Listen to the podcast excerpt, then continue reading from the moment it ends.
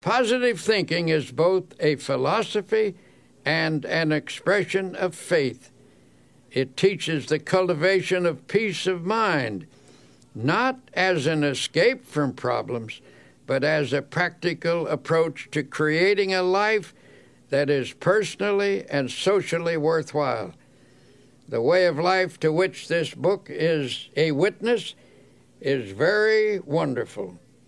Although the road can be a difficult one, it is also full of hope and victory and even joy.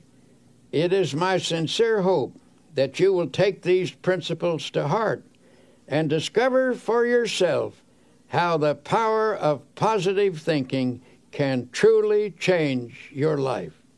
The greatest secret for eliminating the inferiority complex, which is another term for profound self-doubt, is to fill your mind to the overflowing with faith. Develop a tremendous faith in God, and that will give you a humble yet soundly realistic faith in yourself. And how do you acquire this dynamic faith? Well, the answer begins with the study of the Scriptures and the use of prayer, lots of prayer. The Scriptures say, according to your faith be it unto you. The bigger your problem, the bigger your prayer should be. Drive your prayers deep into your doubts, into your fears and insecurities. Pray deep, big prayers that have plenty of strength, and you will come up with a powerful and vital faith. It is also helpful to go to a competent spiritual advisor, a minister, a priest, or a rabbi for instruction. The ability to make faith work for you is a skill, and like any skill, it must be studied and practiced to be perfected. One of the most powerful cures for self-doubt is the thought that you are not alone in this world, that Almighty God is actually with you, helping you, that He will be your companion, that He will stand by you, support you, and see you through every adversity. To practice this belief, simply affirm, God is with me, God is helping me, God is guiding me. Spend several minutes each day visualizing God's presence. Then practice believing that affirmation. Go about your business on the assumption that what you have affirmed and visualized is absolutely true. The release of power and confidence which this procedure stimulates will astonish you. Along with prayer and study of the Scriptures, another very effective way to build self-confidence is by suggesting confidence concepts to yourself. If your mind is obsessed by thoughts of insecurity and inadequacy, that is, of course, because such thoughts have dominated your thinking over a long period of time. You must give your mind a different and more positive thought pattern, and that requires discipline. In the busy activities of daily existence, the repetition of positive ideas can help re-educate the mind and make of it a power-producing plant. It is possible, even in the midst of your daily work, to drive confident thoughts into your consciousness. Let me tell you about a method one man discovered. This man once went around with the feeling that something terrible was going to happen to him, and it made his life miserable, of course. His mind was saturated with a sense of inferiority. This mental state was reflected in his business, which was doing poorly. But then he hit upon a plan which knocked all those thoughts out of his mind, a plan which allowed him to live with a sense of confidence in himself and in life. I'm a traveling salesman, he explained, and I drive around all day calling on my customers. I've discovered that while a person drives, he or she thinks all kinds of thoughts. If the pattern of thought is negative, one will think many negative thoughts during the day, And that's the way I used to be, he said. I used to drive around all day between calls with my mind full of fear and defeat. And that is one of the reasons my work was going so poorly. Then he showed me his plan. In his glove compartment, he kept a pack of small cards. He chose one and clipped it on the instrument panel of his car. It read, "If you have faith, nothing shall be impossible unto you." He pulled out another, which read, "If God be for us, who can be against us?" He told me that as he drove around, he memorized these thoughts. He said, "I've learned to think differently as a result of this practice. The old insecurities that used to haunt me are just about all gone now. And instead of thinking thoughts of defeat and despair, I think thoughts of faith and courage. It is really wonderful the way this method has changed me. It has helped my business, too. For how can you expect to make a sale if you approach a customer thinking you are going to fail? This plan is a very wise one." By filling his mind with affirmations of the presence, support, and help of God, this man actually changed his thought processes. He put an end to the domination of his long-held sense of insecurity. His potential powers were set free. Feelings of confidence depend upon the type of thoughts that habitually occupy your mind. If constantly you fix your attention upon dire events that might happen, the result is that you will constantly feel insecure. And what is even more serious is the tendency to create, by the power of thought, the very condition you fear. But when you fill your mind with thoughts of faith, confidence, and security, you force out all thoughts of doubt and weakness. One man I know used a process I'll repeat often in this tape. He went through the Bible and underlined every passage about courage and confidence that he could find. He then committed these lines to memory, in effect cramming his mind full of the healthiest, happiest, and most powerful thoughts in the world. After a few weeks, the change in him was little short of remarkable. From almost complete defeat, he became an inspiring and confident personality. He now radiates courage and magnetism. He regained confidence in himself and in his own powers by a simple process of thought conditioning. Ralph Waldo Emerson declared a tremendous truth when he said, "They conquer who believe they can." He also said, "Do the thing you fear, and the death of fear is certain." Practice confidence and faith, and your fears and insecurities will soon have no power over you. From daily difficulties to large-scale problems tend to dissipate energy and leave you spent and discouraged. In such a condition, your true inner power is often obscured, and it becomes easy to yield to setbacks by feeling hopeless. When you find yourself in such a state, it is important to reappraise your assets. A reasonable self-evaluation will convince you that things are not as hopeless as you think they are. For example, a man of 52 consulted me. He was in despair. He told me that everything he had built up over his lifetime had been swept away. "Everything?" I asked sympathetically. "Everything," he repeated. "I have nothing left at all. Everything is gone.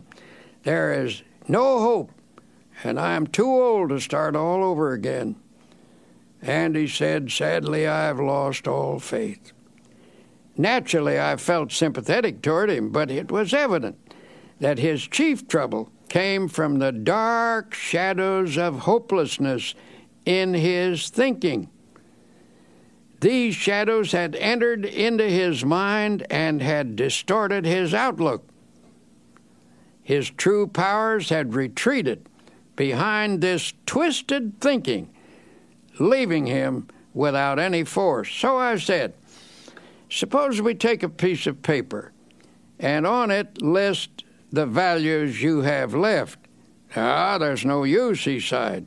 I haven't a single thing left. Well, I said, let's just see anyway. Now, is your wife still with you? Why, yes, of course. And she's wonderful, he added. We've been married for 30 years. She would never leave me, no matter how badly things were. All right, I said, let's put that down. Wife still with me. And how about your children? He said, actually, they've all told me that they love me and will stand by me. They are wonderful. Well, then, that is number 2. Children love you and will stand by you. Have you any friends? Yes, he said, I really have some fine friends who've offered to help. They've been very generous, but what can they do? So I wrote down number 3, fine friends who hold you in esteem.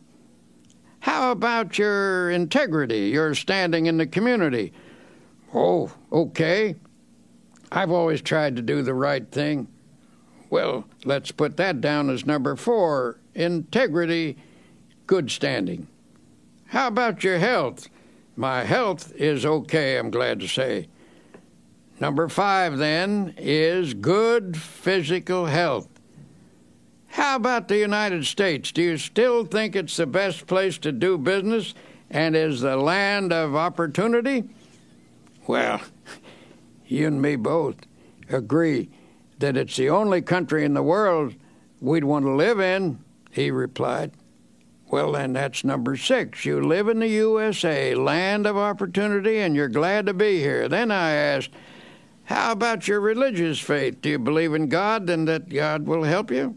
Yes, he admitted, I don't think I could have gotten through this at all if I hadn't had some help from God. At this point, I read him the assets we'd listed. Then I shoved it across the table to him. Take a look at that, I said. You've got quite a total of assets there. I thought you told me everything had been swept away. He grinned sheepishly. I guess I never thought of the situation that way. Perhaps things aren't so bad at that, he said pensively. Maybe I can start all over again. If I could just get some confidence, if I could just get the feel of some power inside me. Well, in time, he did get that feeling, and he did start all over again. But he did so only when he changed his viewpoint, his mental attitude. It was faith that swept away his doubts and gave him more than enough power to overcome all of his difficulties. And I must admit, he had plenty. This illustrates a profound truth, that attitudes are more important than facts. Anything facing us, however difficult, is not as important as our attitude towards it. The secret to rising above most difficulties is simply to gain a more balanced view, with a slant that is weighted a bit on the positive side. So if you feel you are defeated and have lost confidence in your ability to win, tell you what you do. Take a piece of paper and make a list, not of the factors that are against you, but of those that are for you. If anyone thinks constantly of opposing forces, those forces will get built up until they assume a formidable strength, which they actually don't possess. But if you mentally visualize and affirm and reaffirm your assets, you will rise out of even the most awesome difficulty. Your inner powers will reassert themselves, and with the help of God, lift you from defeat to victory. To help you start building up your self-confidence, here are 7 suggestions. 1. Create a mental picture of yourself as a success. Hold on to this picture tenaciously. Never permit it to fade. Since your mind tries to complete what it pictures, always picture success, no matter how badly things seem to be going at the moment. Whenever a negative thought about your personal power comes to mind, deliberately voice a positive thought to cancel it out. 2. Don't build up obstacles in your imagination. Minimize them instead. Problems should be seen for what they are and never inflated by fearful thoughts. 3. Don't be awestruck by other people or try to copy them. Remember that most people, despite a confident appearance, are often as scared and as doubtful of themselves as you are. 4. Get a competent counselor to help you understand the origin of your feelings of inferiority and self-doubt. These feelings often begin in childhood. Self-knowledge leads to a cure. 5. Each day, practice the following affirmation. Repeat it out loud if possible. I can do all things through Christ who strengthens me. Here's another dynamic affirmation. If God be for us, who can be against us? 6. Make what you think is a true estimate of your own ability, then raise it 10%. Don't become egotistical, but develop a wholesome self-respect. Believe in your own God-released powers. 7. Put yourself in God's hands. To do that, simply state, I am in God's hands. Then believe you are now receiving all the power you need. Affirm that the kingdom of God is within you, in the form of adequate power to meet all of life's demands. Remind yourself that God is with you and there is nothing that can defeat him. Now, Dr. Peel illustrates an important fact about human nature. You can think your way to failure and misery, but you can also think your way to success and happiness. Because thoughts are real and dynamic, learning to harness their power is a crucial step in creating a life of your own choosing. Some years ago, I was working with a group of people to establish a non-profit inspirational magazine. At one point, our endeavor was faced with severe financial problems. In other words, it was almost broke. And when it seemed almost impossible to keep going, I called a meeting. I invited a woman who had once contributed a nice sum to this magazine, hoping that lightning might strike twice in the same place. But this time, she said she would give us something of greater value than money. This rather surprised us, for under the circumstances, we couldn't think of anything more valuable than money. When she told us she was going to give us a creative idea, we didn't jump with enthusiasm. All we could think was, how can we pay our bills with an idea? But, as it turned out, an idea is precisely what helped us pay our bills. Every achievement in the world was first initiated as a creative idea. First the idea, then faith in it, then the means of implementing the idea. That is the way success proceeds. This woman continued. Now she said, here is the idea. What is your present trouble? Your trouble is that you lack everything, don't you? You lack money. You lack subscribers. You lack equipment. You lack courage. And why do you suppose you lack everything? Why, simply because you're only thinking about what you lack. You are constantly thinking lack thoughts, and you have thereby created a condition of lack. She told us if you constantly think about what you don't have, you keep creating the conditions that keep you in this state. By emphasizing only what you lack, you frustrated the creative forces that can get this project really rolling. She said, from the standpoint of doing a lot, you've been working very hard. But you failed to do the one all-important thing that will lend power to all your other efforts. You have not employed positive thinking. To correct the situation, she advised us to reverse the mental process and begin to think, instead of lack, to think prosperity, achievement, and success. She told us, don't hold on to the mental pictures of difficulties and failures. Lift your mind above them and visualize instead powers and achievements. When you elevate your thoughts into the realm of attainment, you look down on your problems rather than up at them, and thus you get a more encouraging viewpoint. Always come up over your problems mentally. Never approach a problem from below. Wise advice, if you ask me. She told us the key was to visualize the solution to our problem. Suddenly she asked, how many subscribers do you need to keep this magazine going? At that time, we had only 40,000 paid subscribers. I thought quickly and said, 100,000 would do it. All right, she said confidently. That's not too hard. In fact, that's easy.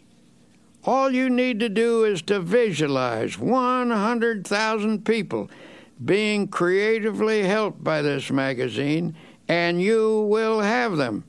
In fact, the minute you can see them, image and visualize them in your mind, you already have them. She turned to me and she said, can you see 100,000 subscribers at this minute? Look out there. Look ahead of you in your mind. Can you see them? Well, I wasn't convinced, and I said rather doubtfully, well, maybe so, but they seem pretty dim to me. She seemed a little disappointed in me as she repeated, use your imagination to visualize those 100,000 subscribers. I guess my imagination wasn't working too well because all I could see was the insufficient but actual 40,000 paid subscribers. Then she turned to someone else. Can you see 100,000 subscribers, she asked. I rather doubted that he would either, but this fellow does have a creative imagination, and I noticed by the fascinated look on his face that she had him. He was gazing straight ahead with a look of wonder when she asked again, do you see the 100,000 subscribers? Yes, he cried eagerly. Yes, I do see them. Electrified, I demanded, where are they? Point them out to me. Then I, too, began to visualize them. Now, continued the woman, let us say a prayer and together thank God for giving us 100,000 paid subscribers. Frankly, I thought that was pushing the Lord rather hard. But then I remembered a verse in the Scripture where it says, and all things whatsoever ye shall ask in prayer, believing, ye shall receive them. That means that when you pray for something, visualize what you pray for.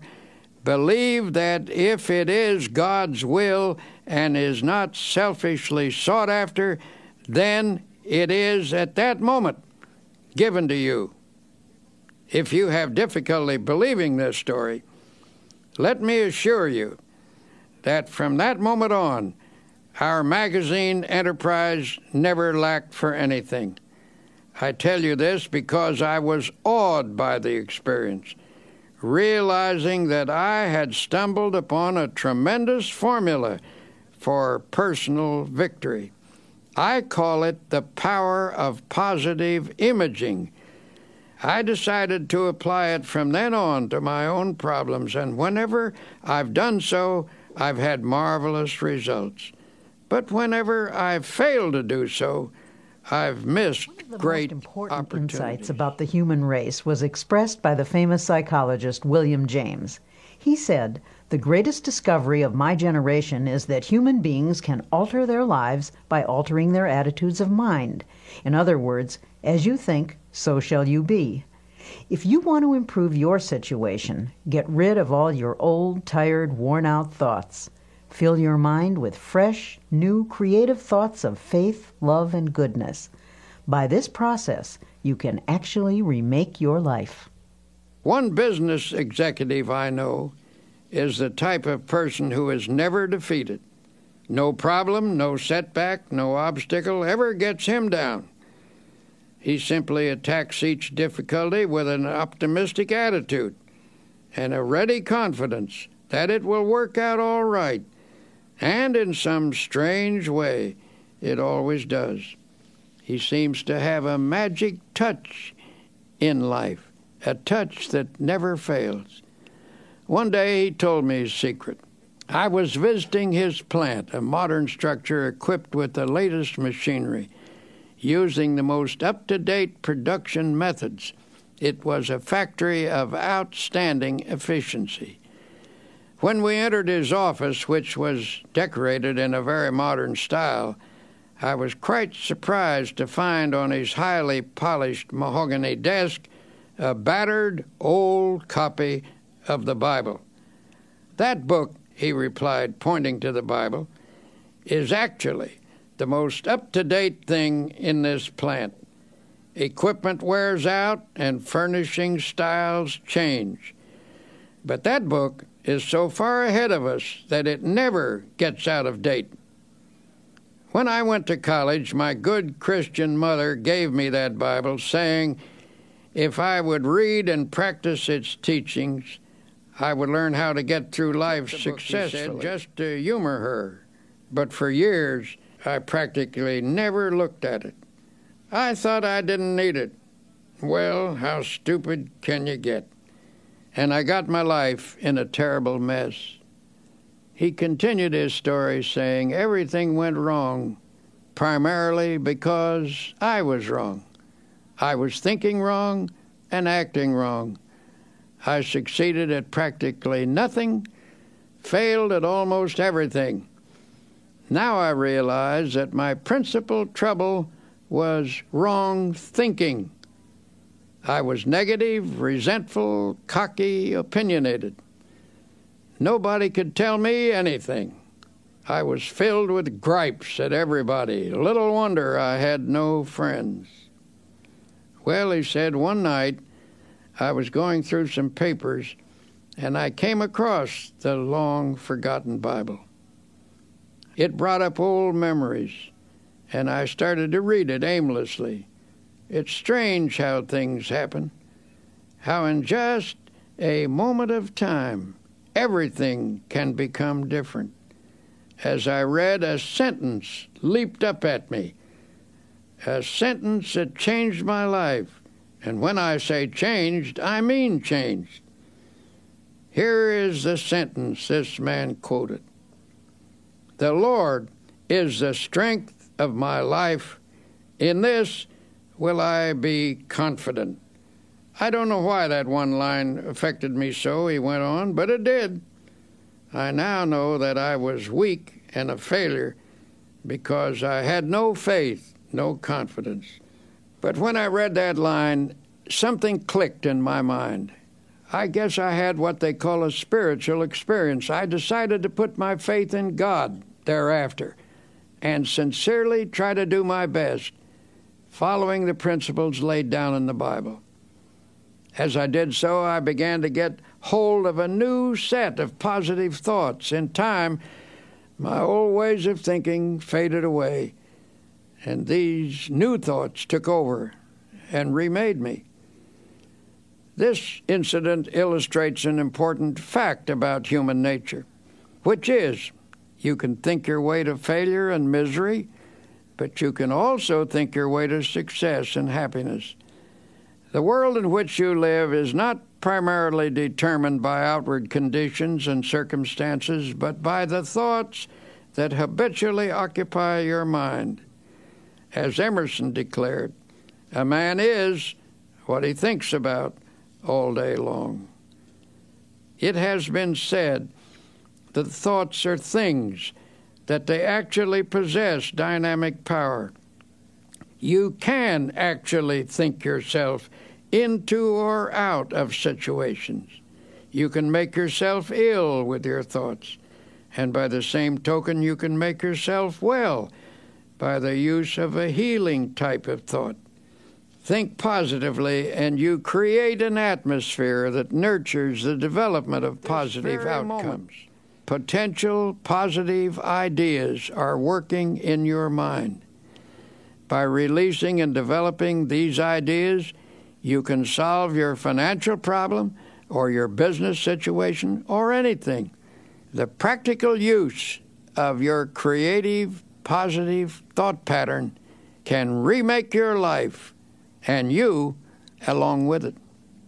There was a time when I acquiesced in the silly idea that there is no relationship between faith and prosperity, that when one talked about religion, it should never be related to achievement, that it dealt only with ethics and morals or social values. But I came to realize that such a viewpoint limits the power of God and the development of the individual. Christianity teaches that there is a tremendous power in the universe and that this power can and does dwell in personality. It is a power that can blast out all defeat and lift a person above every difficult situation. We have seen the demonstration of atomic energy. We know that astonishing and enormous energy exists in the universe. This same force of energy resides in the human mind. Nothing on earth is greater than the human mind in potential power. The average individual is capable of much greater achievement than he or she has ever realized. When you actually learn to release your potential power, you will discover that your mind contains ideas of such innovative and creative value that you need not lack for anything anymore. By the full and proper use of your power, stimulated by God's power, you can make just about anything of your life, anything you will pray for and work for. So, tell you what, look deeply into your mind. Amazing wonders are there. Here is a method that will help creative thoughts to flow freely from your mind. First, quiet your mind so that inspirations may rise from its depths. Believe that God is now, this minute, helping you. Form a picture in your mind of your life as it should be. Believe in it. Pray about it. Work at it. Never give up on it. Organize your life on a spiritual basis so that God's mighty principles really go to work within you. You will find that here is one of the greatest laws in the universe, and it's stated in 3 words: believe and succeed. In the final analysis, the basic reason a person fails to live a creative and successful life is because of error within himself. His thinking is wrong. When the 23rd Psalm says, "He leadeth me in the paths of righteousness," it not only means that a person is to depart from evil and do good, but that he is to change his thinking from wrong to right, from error to truth. The great secret of successful living is to reduce the amount of error in oneself and increase the amount of truth. It's just that simple. A constant stream of positive, God-guided thoughts creatively affects the circumstances of life. For inner truth always guides you toward the right path, and therefore leads to the right results.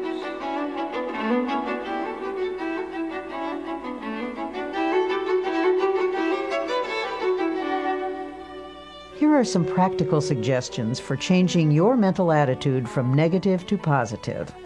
Such a change will release the kinds of thoughts that can help you make creative changes in your circumstances.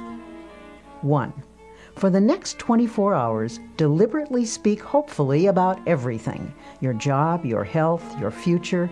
Go out of your way to put optimism in everything you say. 2. After speaking hopefully for 24 hours, continue the practice for 1 week. Then you can permit yourself to be realistic for a day or two. You'll discover that what you meant by realistic a week ago was actually pessimistic. And what you now mean by realistic is something entirely different. It is the dawning of the positive outlook. When most people say they're being realistic, they delude themselves. They are simply being negative. 3. Feed your mind even as you feed your body. A healthy mind requires nourishing, wholesome thoughts. Start at the beginning of the New Testament and underline every sentence about faith. Continue doing this until you've marked every passage in the 4 books, Matthew, Mark, Luke, and John. 4. Commit all of those passages to memory. Learn one each day until you can recite the entire list from memory. This will take time, but remember, you've spent much more time being a negative thinker. Unlearning a negative pattern requires time and effort. 5. Make a list of your friends who are positive thinkers and deliberately cultivate their company. Don't abandon your negative friends, but get closer to those with a positive point of view until you've absorbed their spirit. 6. Try to avoid arguments, but whenever a negative attitude is expressed, counter with a positive and optimistic opinion. 7. Pray a great deal and always let your prayers take the form of thanksgiving. Assume that God is giving you great and wonderful things, for if you think He is, He surely is. God will not give you any greater blessing than you can believe in. Remember, according to your faith, be it unto you.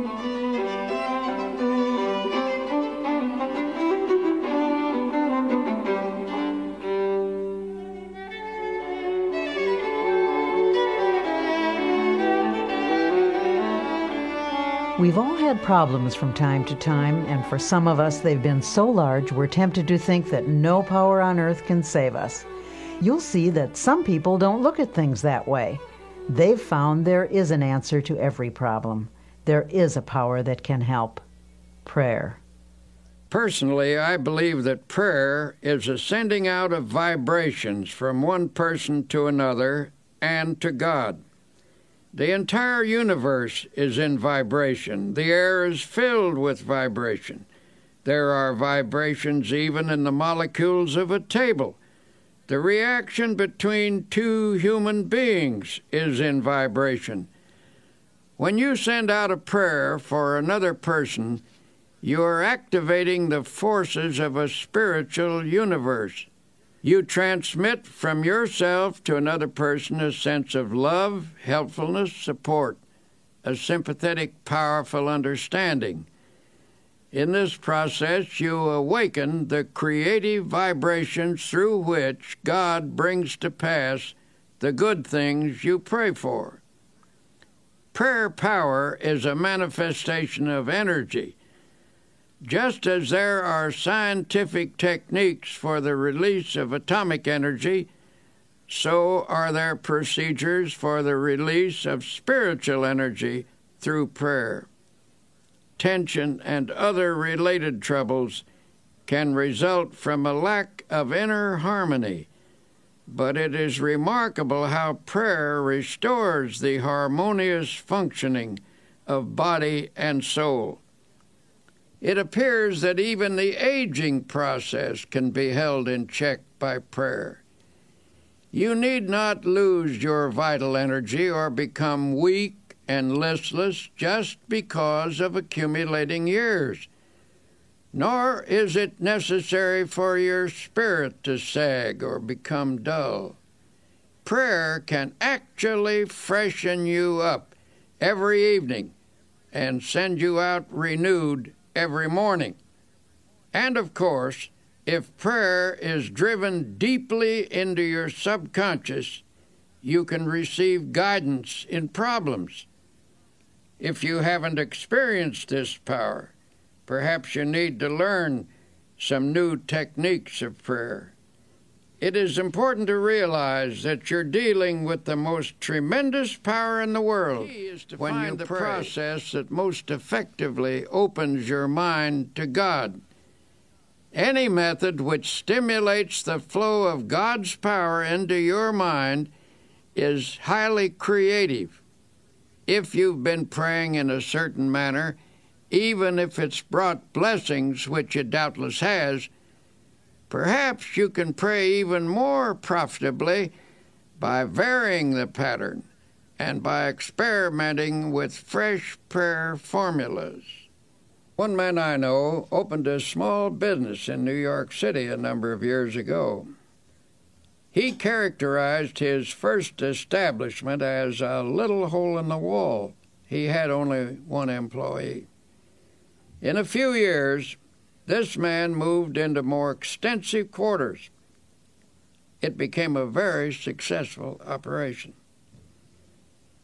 As he described it, his method of business was to fill the little hole in the wall with optimistic prayers and positive thoughts. He declared that hard work, positive thinking, fair dealing, right treatment of people, and the proper kind of praying always gets results. This man, who certainly has a creative and innovative mind, worked out his own formula for solving his problems. It's a curious formula, but I have practiced it myself, and I know that it works. 1. Prayerize. 2. Picturize. 3. Actualize. By prayerize, he meant a daily system of creative prayer. When a problem arose, he talked it over with God very simply and directly. He didn't talk to God as to some vast and far-off shadowy being, but conceived of God as being with him there in his office, in his home, on the street, in his car, always nearby as a partner and close associate. He took seriously the biblical injunction to pray without ceasing. He interpreted this to mean that he should go about the business of each day, discussing with God in a natural manner the questions and decisions that had to be resolved. He filled his daily life full of prayer. That is to say, he lived by prayer. For example, he would say, "What will I do about this, Lord?" Or, "Give me a fresh insight on this, Heavenly Father." The presence of God finally came to dominate his conscious and ultimately his unconscious thinking. In effect, he prayerized his daily life and business. In his formula of creative prayer is to picturize. We've all seen how the person who assumes success tends to already have success. People who assume failure tend to have failure. When either failure or success is pictured, there is a very strong tendency for that picture to actualize as fact and become reality. To assure something worthwhile happening, therefore, first pray about it and test it according to God's will. Then print a picture of it on your mind as happening, holding that image firmly in consciousness.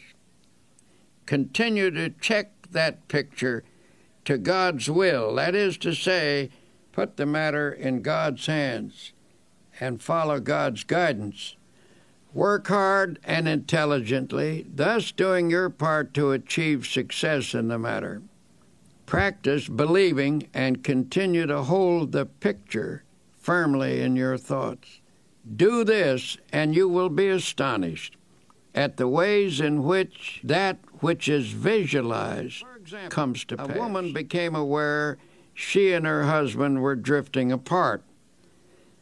Theirs had been a happy marriage, but the wife became preoccupied with social affairs, and the husband had gotten super busy. Before they knew it, the old-time close companionship was gone. Then, one day, she discovered his interest in another woman. At this, she lost her head and became hysterical. When she consulted her minister, he listened to her tale and then turned the conversation to herself. She admitted that she had become self-centered, sharp-tongued, and nagging. She then confessed that she had never felt herself the equal of her husband. Her sense of inferiority had made her retreat actually into antagonism. The minister suggested that she create an image of herself as capable and attractive. He whimsically told her that God runs a beauty parlor and that faith techniques could put beauty on a person's face and charm and ease in their manner. He gave her instruction in how to pray and how to spiritually picturize. He also advised her to hold a mental image of the goodness of her husband and of being once again in harmony and companionship with him. She was to hold this picture tenaciously with faith. Soon after this, her husband informed her that he wanted a divorce. She had conquered herself enough by now to receive this request with calmness. She replied that she was willing if he wanted it, but suggested they defer the decision for 90 days. If he still wanted a divorce at the end of this period, she would cooperate with him. Night after night he went out, and night after night, she sat at home. But now she pictured him as seated in his old chair. She painted an image of him there, comfortably reading as in the old days. She visualized him puttering around the house, painting and fixing things as he used to do. She visualized the two of them playing golf together and taking hikes, as they once did. She maintained this picture with steady faith, and one night, what do you know? There he actually sat in his old chair. She looked twice to be sure that it was the reality rather than the picturization, but perhaps a picturization is a reality. For at any rate, the actual man was actually there. After that night, he still went out occasionally, but more and more frequently, he sat in his chair. Then he began to read to her, as in the old days. Finally, one sunny Saturday afternoon, he asked, "What do you say to a game of golf?" The days went by pleasantly until she realized that the 90th day had arrived. That evening she said quietly, "Bill, this is the 90th day." "What do you mean?" he asked, puzzled. "The 90th day. Why, don't you remember? We agreed to wait 90 days to settle that divorce matter, and this is the day." He looked at her for a moment, and then, hidden behind his paper, He casually turned a page and said, "Don't be silly. I couldn't possibly get along without you. Where did you get the idea I would ever leave you?" When the New Testament says the kingdom of God is within you, it is informing us that God has provided us with all the potential abilities we need. It is up to us to tap and develop those powers. A man I know is the chief of 4 executives in a successful company. At regular intervals, these men have idea sessions. The purpose of these meetings is to tap all the creative ideas lurking in the minds of any of the 4. For this session, they use a room without telephones, buzzers, or other usual office equipment. Before starting this session, the group spends 10 minutes in silent prayer and meditation. They conceive of God as creatively at work in their minds. Each prays and meditates silently in his own way. Following the quiet period, all start talking, pouring out ideas that have come to their minds. Memos of the ideas are written on cards and thrown on the table. No one is permitted to criticize any idea at this point, for they believe that argument can stop the flow of creative thought. The cards are gathered up to be evaluated at a later session, which follows this idea-tapping session, where thinking is stimulated by prayer power. As one of the executives explained, we've come up with insights that not only show on our bottom line, but which have given us a new feeling of confidence. Beyond that, a deeper feeling of fellowship among the 4 of us has grown, and this has spread to others as well. Alert people everywhere are finding that by trying prayer power, they feel better, work better, sleep better, are better. A young woman came to me a while ago and admitted that she was filled with hate, jealousy, and resentment. She was also very apprehensive, always worrying about her children, that they would be sick or get into an accident or fail in school or something. Her life was an unhappy mixture of fear and worry. I told her that the practice of creative prayer could change her life. I suggested that she pray every day at the time the children were coming home from school, and make her prayers an affirmation of God's protective care. Doubtful at first, she became a most enthusiastic practitioner of prayer. Here's what she wrote to me. "My greatest progress dates from the time you told me that every day is a good day if you pray. I began to put into practice the idea of affirming that this would be a good day the minute I woke up in the morning, and I can positively say that I haven't had a bad or upsetting day since that time. The amazing thing is that my days actually haven't been any smoother or any more free from petty annoyances than they ever were, but they just don't seem to have the power to upset me anymore. Every night I begin my prayers by listing all the things for which I am grateful, little things that added to the joy of the day. I know that this habit has geared my mind to pick out the nice things and forget the unpleasant ones.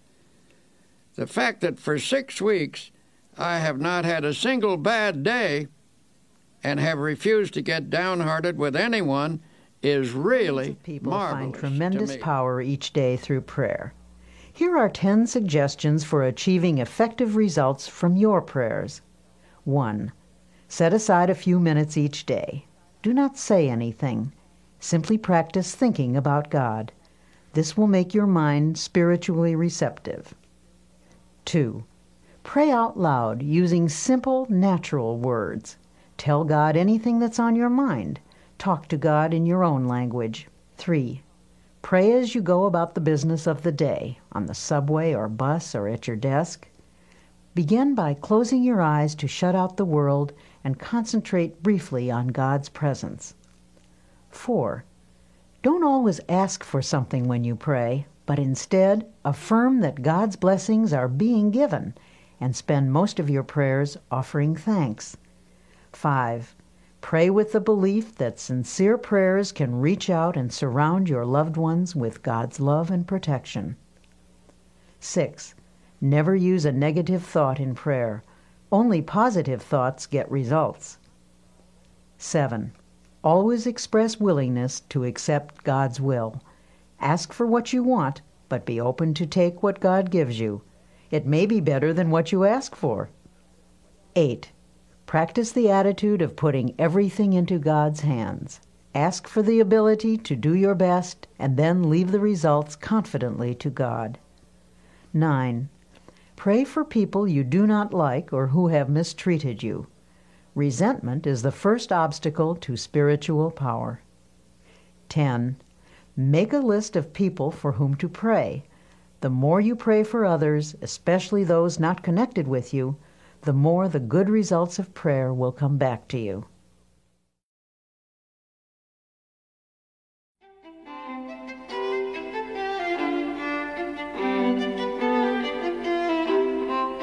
Some people, it seems, always have an extra dash of energy for just about any task they want to undertake. What's the secret? How do they do it? In this lesson, entitled Tune Into the Infinite, Dr. Peel talks about the source of all energy and how to tap into its boundless power. A Major League Baseball pitcher once played a long game when the temperature was over 100 degrees. He lost several pounds as a result of the afternoon's exertion, and at one stage of the game, his energy was severely depleted. But this man had a unique method for restoring energy. He simply repeated a passage from the Old Testament. But they that wait upon the Lord shall renew their strength.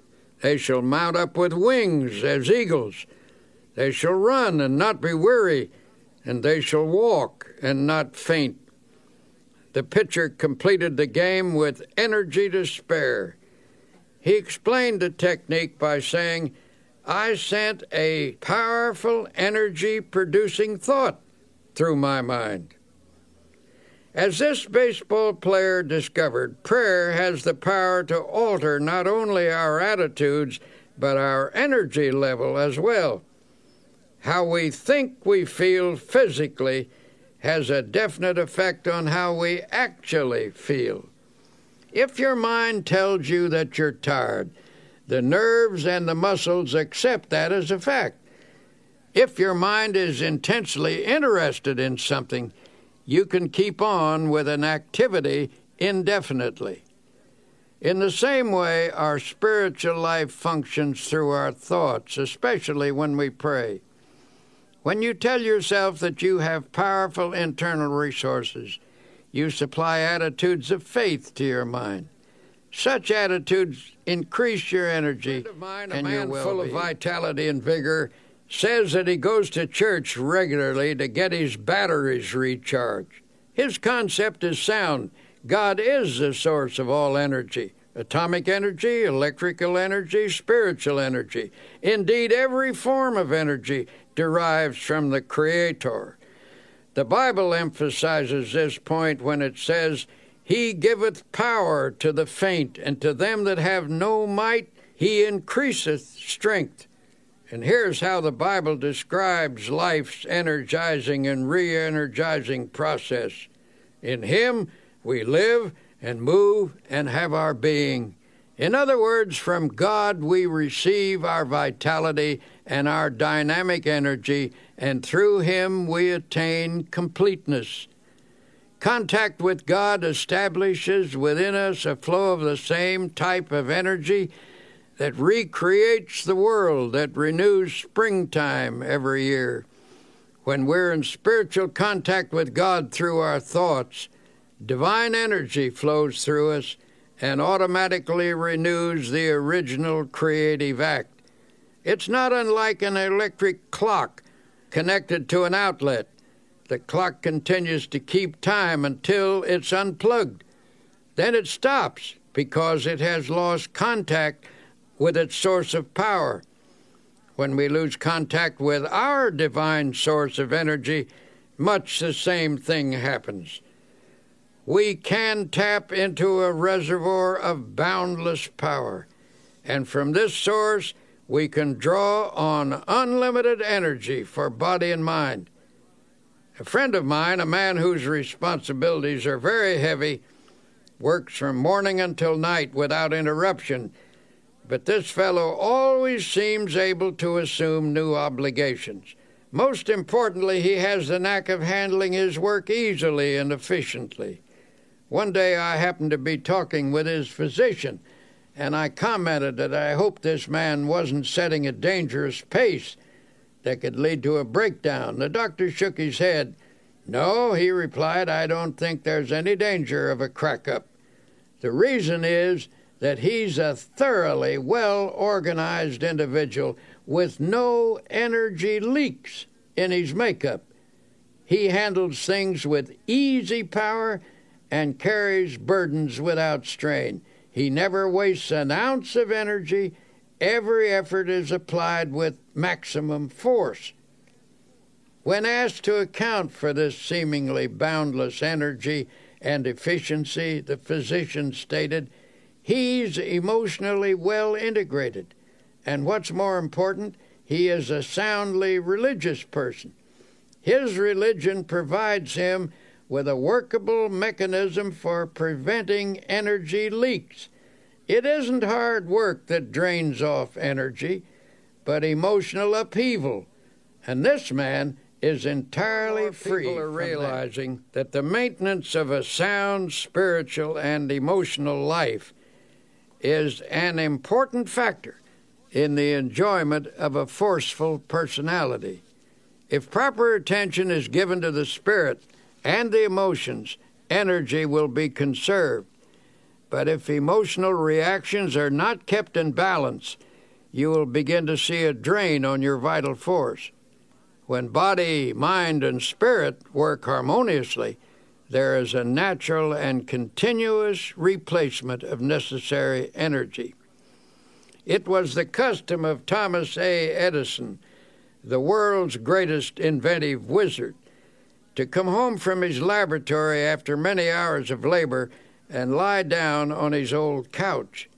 His wife said he would fall asleep as naturally as a child. In perfect relaxation, he would sink into a deep and untroubled slumber. After 3 to 5 hours, he would become instantly wide awake, completely refreshed, and eager to return to his work. When she was asked to analyze her husband's ability to rest in such a natural and complete manner, Mrs. Edison said, "He was nature's man." By that she meant that he was completely in harmony with nature and with God. He was free from obsessions, disorganization, conflict, mental quirks, and emotional instability. He worked until he needed to sleep. Then he slept soundly, arose, and returned to his work. He lived a long life and was in many respects the most creative mind ever to appear on the American continent. He drew his energy from emotional self-mastery, the ability to relax completely, his amazingly harmonious relationship with the universe, caused nature to reveal to him its inscrutable secrets. Every great personality I have ever known, and I have known many, who has demonstrated the capacity for prodigious work, has been a person in tune with the infinite. Every such person seems in harmony with nature and in contact with divine energy. They haven't necessarily been pious people, but invariably they have been extraordinarily well organized from an emotional and psychological point of view. It is fear, resentment, inner conflicts, and obsessions that throw us off balance and thus cause the expensive and unnecessary expenditure of natural force. Awakening to the close relationship between religion and health. We are beginning to comprehend a basic truth, that our physical condition is determined very largely by our emotional condition, and our emotional life is profoundly regulated by our thought life. All through its pages, the Bible talks about vitality and force and life. The supreme overall word of the Bible is life. And life means vitality, to be filled with energy. Jesus stated the key expression, "I am come that they might have life, and that they might have it more abundantly." Or as one version has it, "I am come that they might have life, and have it in all its fullness." This does not rule out pain or suffering or difficulty, but the clear implication is that if a person practices the creative and recreative principles of Christianity, he can live with power and energy. It's important to note that the practice of these principles will bring a person into the proper tempo of living. Our energies are frequently destroyed because of the abnormally high pace at which we go about our lives. To conserve energy, you must get your personality speed synchronized with the rate of God's movement. God is in you. If you are going at one rate and God at another, you will tear yourself apart. Though the mills of God grind slowly, yet they grind exceedingly small. The mills of most of us grind very rapidly, and so they grind poorly. When we become attuned to God's rhythm, we develop a normal tempo within ourselves, and energy flows freely. The hectic habits of this age have many disastrous effects. Everything is speeded up, and for that reason, many people feel unnecessarily tired. The solution is to get into the time synchronization of Almighty God. One way to do this is by going out some warm day and lying down on the earth. Get your ear close down to the ground and listen. You will hear all manner of sounds. You will hear the movement of the spheres, the wind in the trees, and the murmur of insects.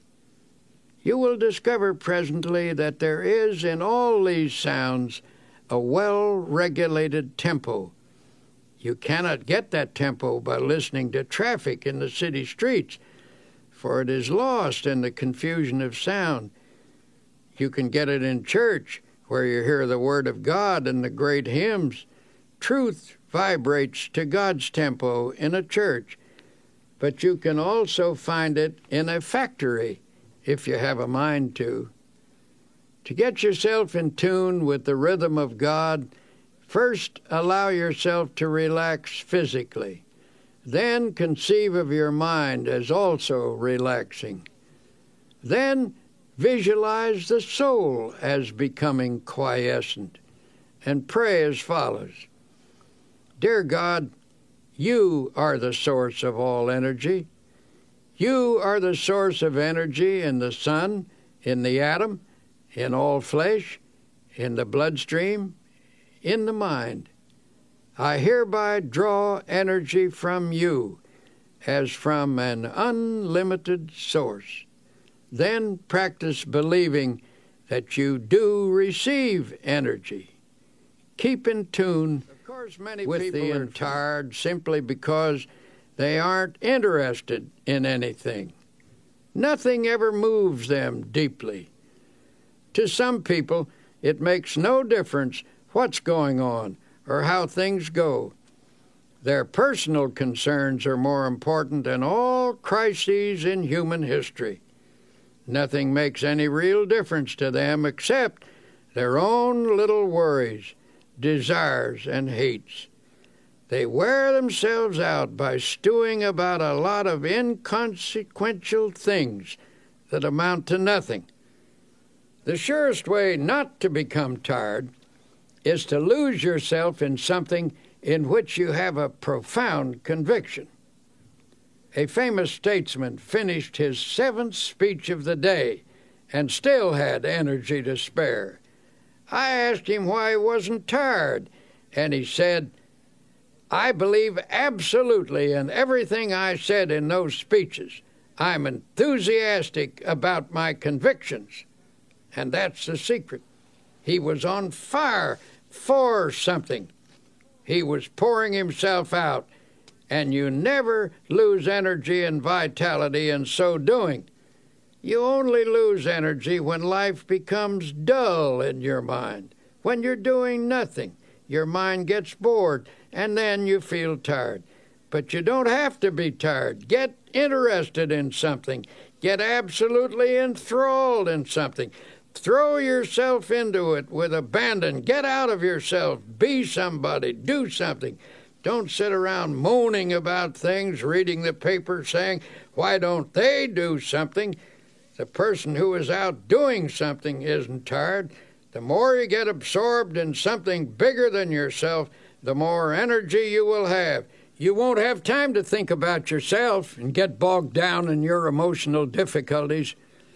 Another frequent cause of diminishing energy is staleness, the pressure, monotony, and unceasing continuity of responsibilities dull the freshness of mind which a person must have to approach his work successfully.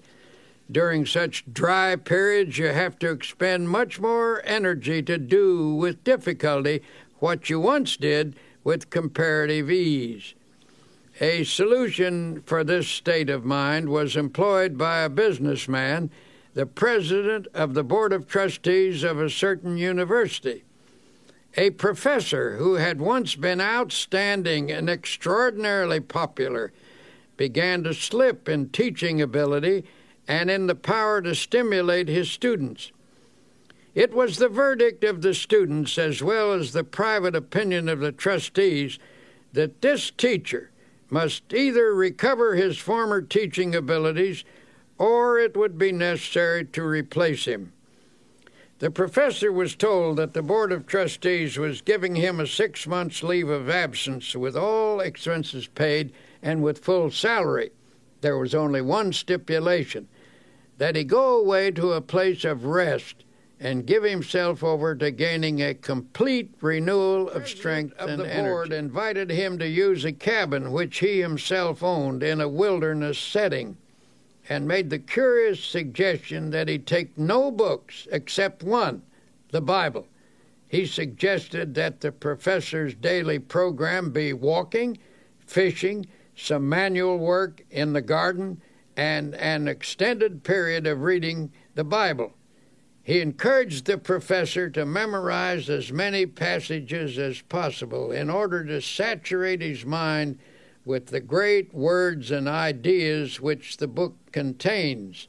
He said, I believe that if you spend 6 months outdoors chopping wood, digging in the soil, reading the Bible, and fishing in deep lakes, you will become a new man.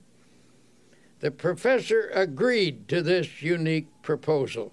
His adjustment to this radically different mode of life was an easier one than he or anyone who knew him expected. In fact, he was surprised to find that he actually liked it. After he became accustomed to active outdoor living, he discovered it had an immense appeal for him. He missed his intellectual associates and his reading for a while, but forced back upon the Bible, his only book, he became immersed in it. To his amazement, he found the Bible to be, as he put it, a library within itself. In the pages of the Bible, he found faith and peace and power. In 6 months, he was a new man. When he returned to teaching, his colleagues and students found him a person of compelling power and exciting inspiration. His staleness had gone, and the old-time energy returned. The spiritual retreat caused his power to surge again and renewed his zest for living. Here are a few suggestions for increasing your energy and vitality. 1. Remember, how you think you feel physically has a definite effect on how you actually feel. Tell yourself frequently that you have powerful internal resources. 2. God is the source of all energy. To tap into this boundless reservoir, repeat this affirmation. He giveth power to the faint, and to them that have no might, He increases strength. 3. Try to stay in harmony with nature and in contact with divine energy. People who are free of fear, resentment, inner conflicts, and obsessions have an abundance of energy because they don't waste their precious emotional resources. 4. Get interested in something. People frequently feel tired because they aren't on fire for something outside their own small circle of interests. 5. Rejuvenate your spirit by taking yourself away from daily routines. Take along a Bible as your companion.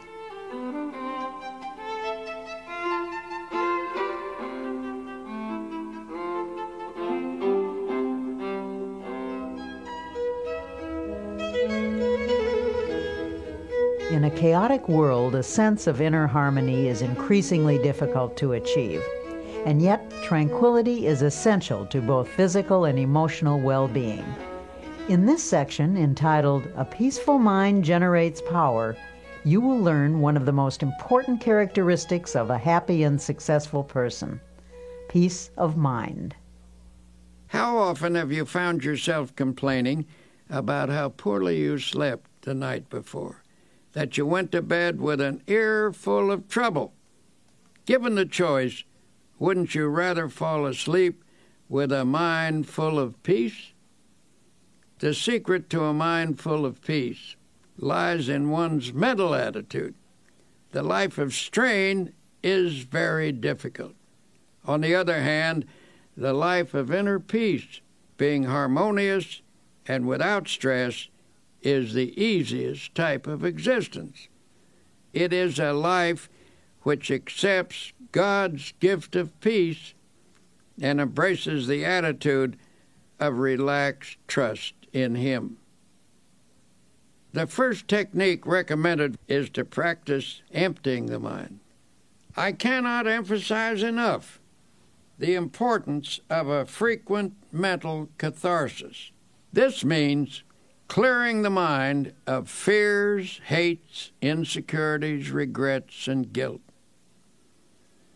The mere attempt to empty the mind tends to give relief. Haven't you ever experienced a welcome sense of release when you've poured out your troubles to somebody you can trust? One effective method for doing this is the daily practice of silence. Everyone should insist upon at least 15 minutes of absolute silence every day. Go alone into the quietest place available and sit or lie down. Do not talk, do not write, do not read. Think as little as possible.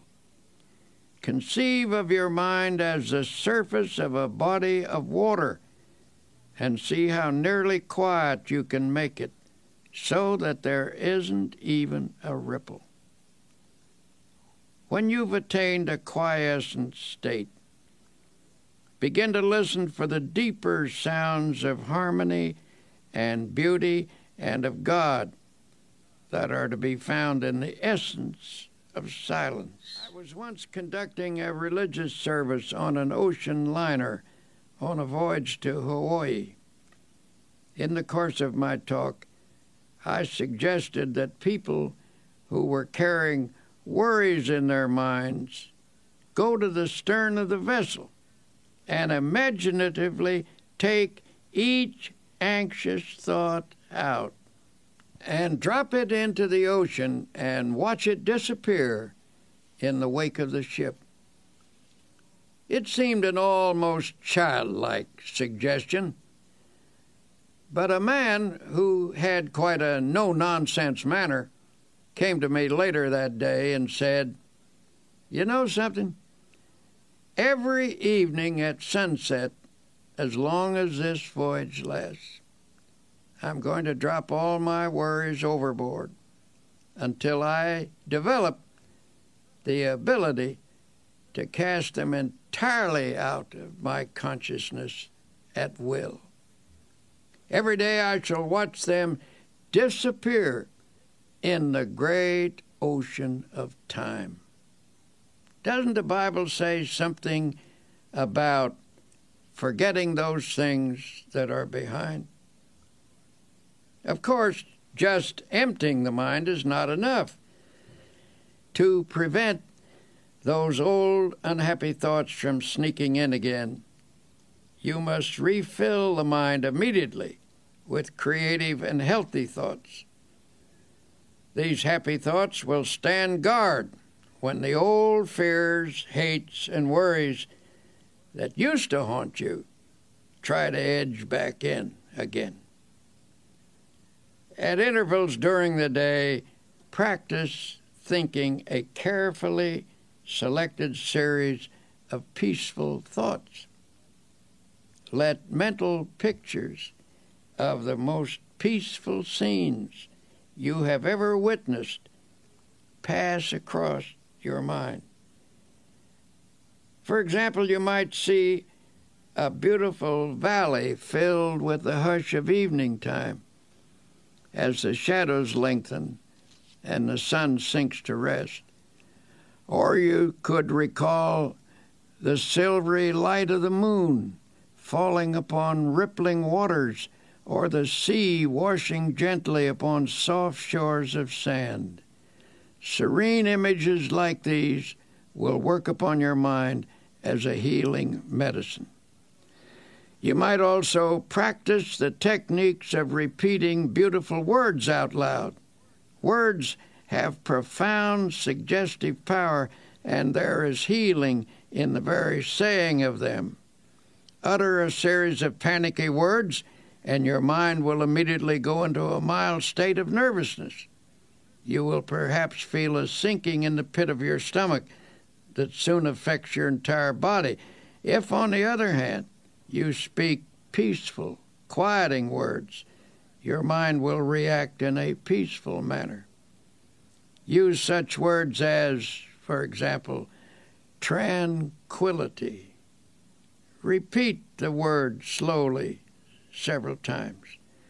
Tranquility is one of the most beautiful and melodic of all English words, and the mere saying of it tends to induce a tranquil state. It is also helpful to use lines from poetry. When peaceful quotations are dropped in the subconscious, they lubricate the mind with peace. Here is one from a 16th century mystic. "Let nothing disturb you. Let nothing frighten you. Everything passes away except God. God alone is sufficient." The words of the Bible have a particularly strong therapeutic value. Drop them into the mind, allowing them to dissolve in consciousness, and they will spread a healing balm over your entire being. For attaining peace of mind, this is one of the simplest things to do, and also one of the most effective. There are other practical ways by which you can develop a serene state of mind. One way is through your conversations. Depending upon the words we use and the tone in which we use them, we can talk ourselves into being nervous high-strung, and upset. But by our speech, we can also achieve quiet reactions. Talk peaceful to be peaceful. You see, the words we speak have a direct and definite effect upon our thoughts. So in a group, when the conversation takes an upsetting trend, try injecting peaceful ideas into the talk. Note how it counteracts the tension. A conversation filled with unhappy expectation, at breakfast, for example, often sets the tone of the entire day. On the other hand, if you start each day by affirming peaceful attitudes, your days will tend to be pleasant and successful. Perhaps our lack of inner peace is due in part to the effect of today's increased levels of noise.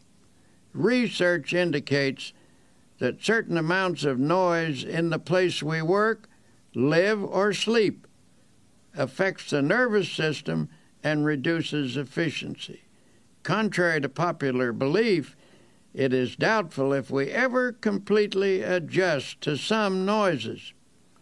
No matter how familiar a repeated sound becomes, it never passes unheard by the subconscious.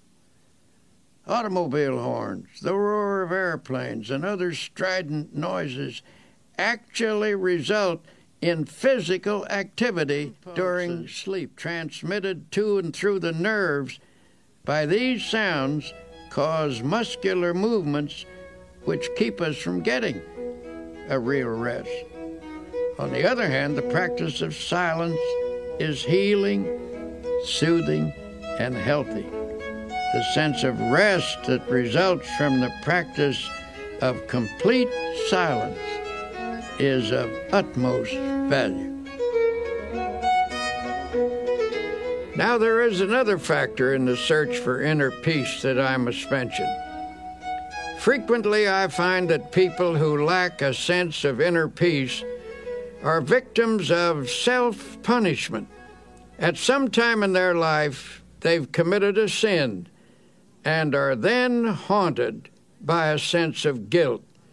Sometimes this type of person has sought divine forgiveness, and the good Lord we know always forgives someone who asks him and who means it. However, there is a curious quirk in the human personality that sometimes won't allow an individual to forgive himself. A person like this feels he deserves punishment and is therefore always anticipating punishment. As a result, he lives in constant apprehension that something bad is going to happen. In order to find peace under these circumstances, he feels he must intensify his activity. He thinks that hard work will give him some release from his sense of guilt. A physician told me that a number of cases of nervous breakdown in his practice were linked to such guilt feelings, where the patients unconsciously attempted to compensate by hectic overwork. Then they attributed their breakdown not to a sense of guilt, but to their overworked condition. This doctor told me that such a breakdown needn't happen if only the patient could be released from his guilt.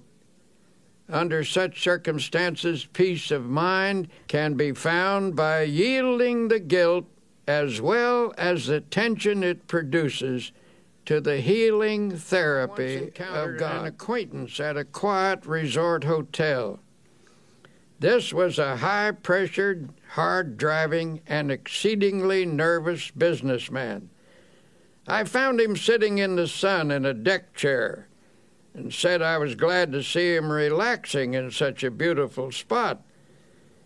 Nervously, he replied, "I haven't any business being here. I have so much work to do at home. I'm under terrible pressure. I'm nervous, jumpy, I can't sleep. My wife insisted that I come down here for a week. The doctors say there's nothing wrong with me that right thinking and relaxation can't cure. But how in the world do I do that? I would do anything to get a sense of quiet inside myself. We talked a bit, and it came out that he was always worrying that something sinister was going to happen. For years, he had lived in a constant state of apprehension about something happening to his wife or his children or his home. It was not difficult to analyze this case. His trouble rose from a double source, from childhood insecurities and from later guilty experiences. His mother had always felt that something was going to happen, and he absorbed her anxiety feelings. Later, he committed some sins, and his subconscious mind insisted upon self-punishment. As a result of this unhappy combination, he was now suffering from a highly inflamed state of nervousness. Finishing our conversation, I stood beside his chair a moment. There was no one near, so I rather hesitantly suggested, "Would you by any chance like me to pray with you?" He nodded, and I put my hand on his shoulder and prayed. Dear Jesus, as you healed people in the long ago and gave them peace, heal this man now. Give him fully of thy forgiveness, and help him to forgive himself. Separate him from all his sins, and let him know that you do not hold them against him. Set him entirely free from them. Then let thy peace flow into his mind, into his soul, and into his body. He looked up at me with a strange expression on his face and then turned away, for there were tears in his eyes. Months later, I ran into him in New York, and he said, "Something happened to me that day when you prayed for me. I felt a strange sense of quietness and peace," and he added, "healing." This man now goes to church regularly and reads the Bible every day. He follows the laws of God and has a great deal of driving force. This is a healthy, happy man. For now, he has peace in his heart and in his mind. If you're having trouble finding peace of mind, here are a few exercises. 1. Every day, put aside 15 minutes for yourself when you can find absolute silence. Go alone into a quiet place and sit or lie down. Think as little as possible.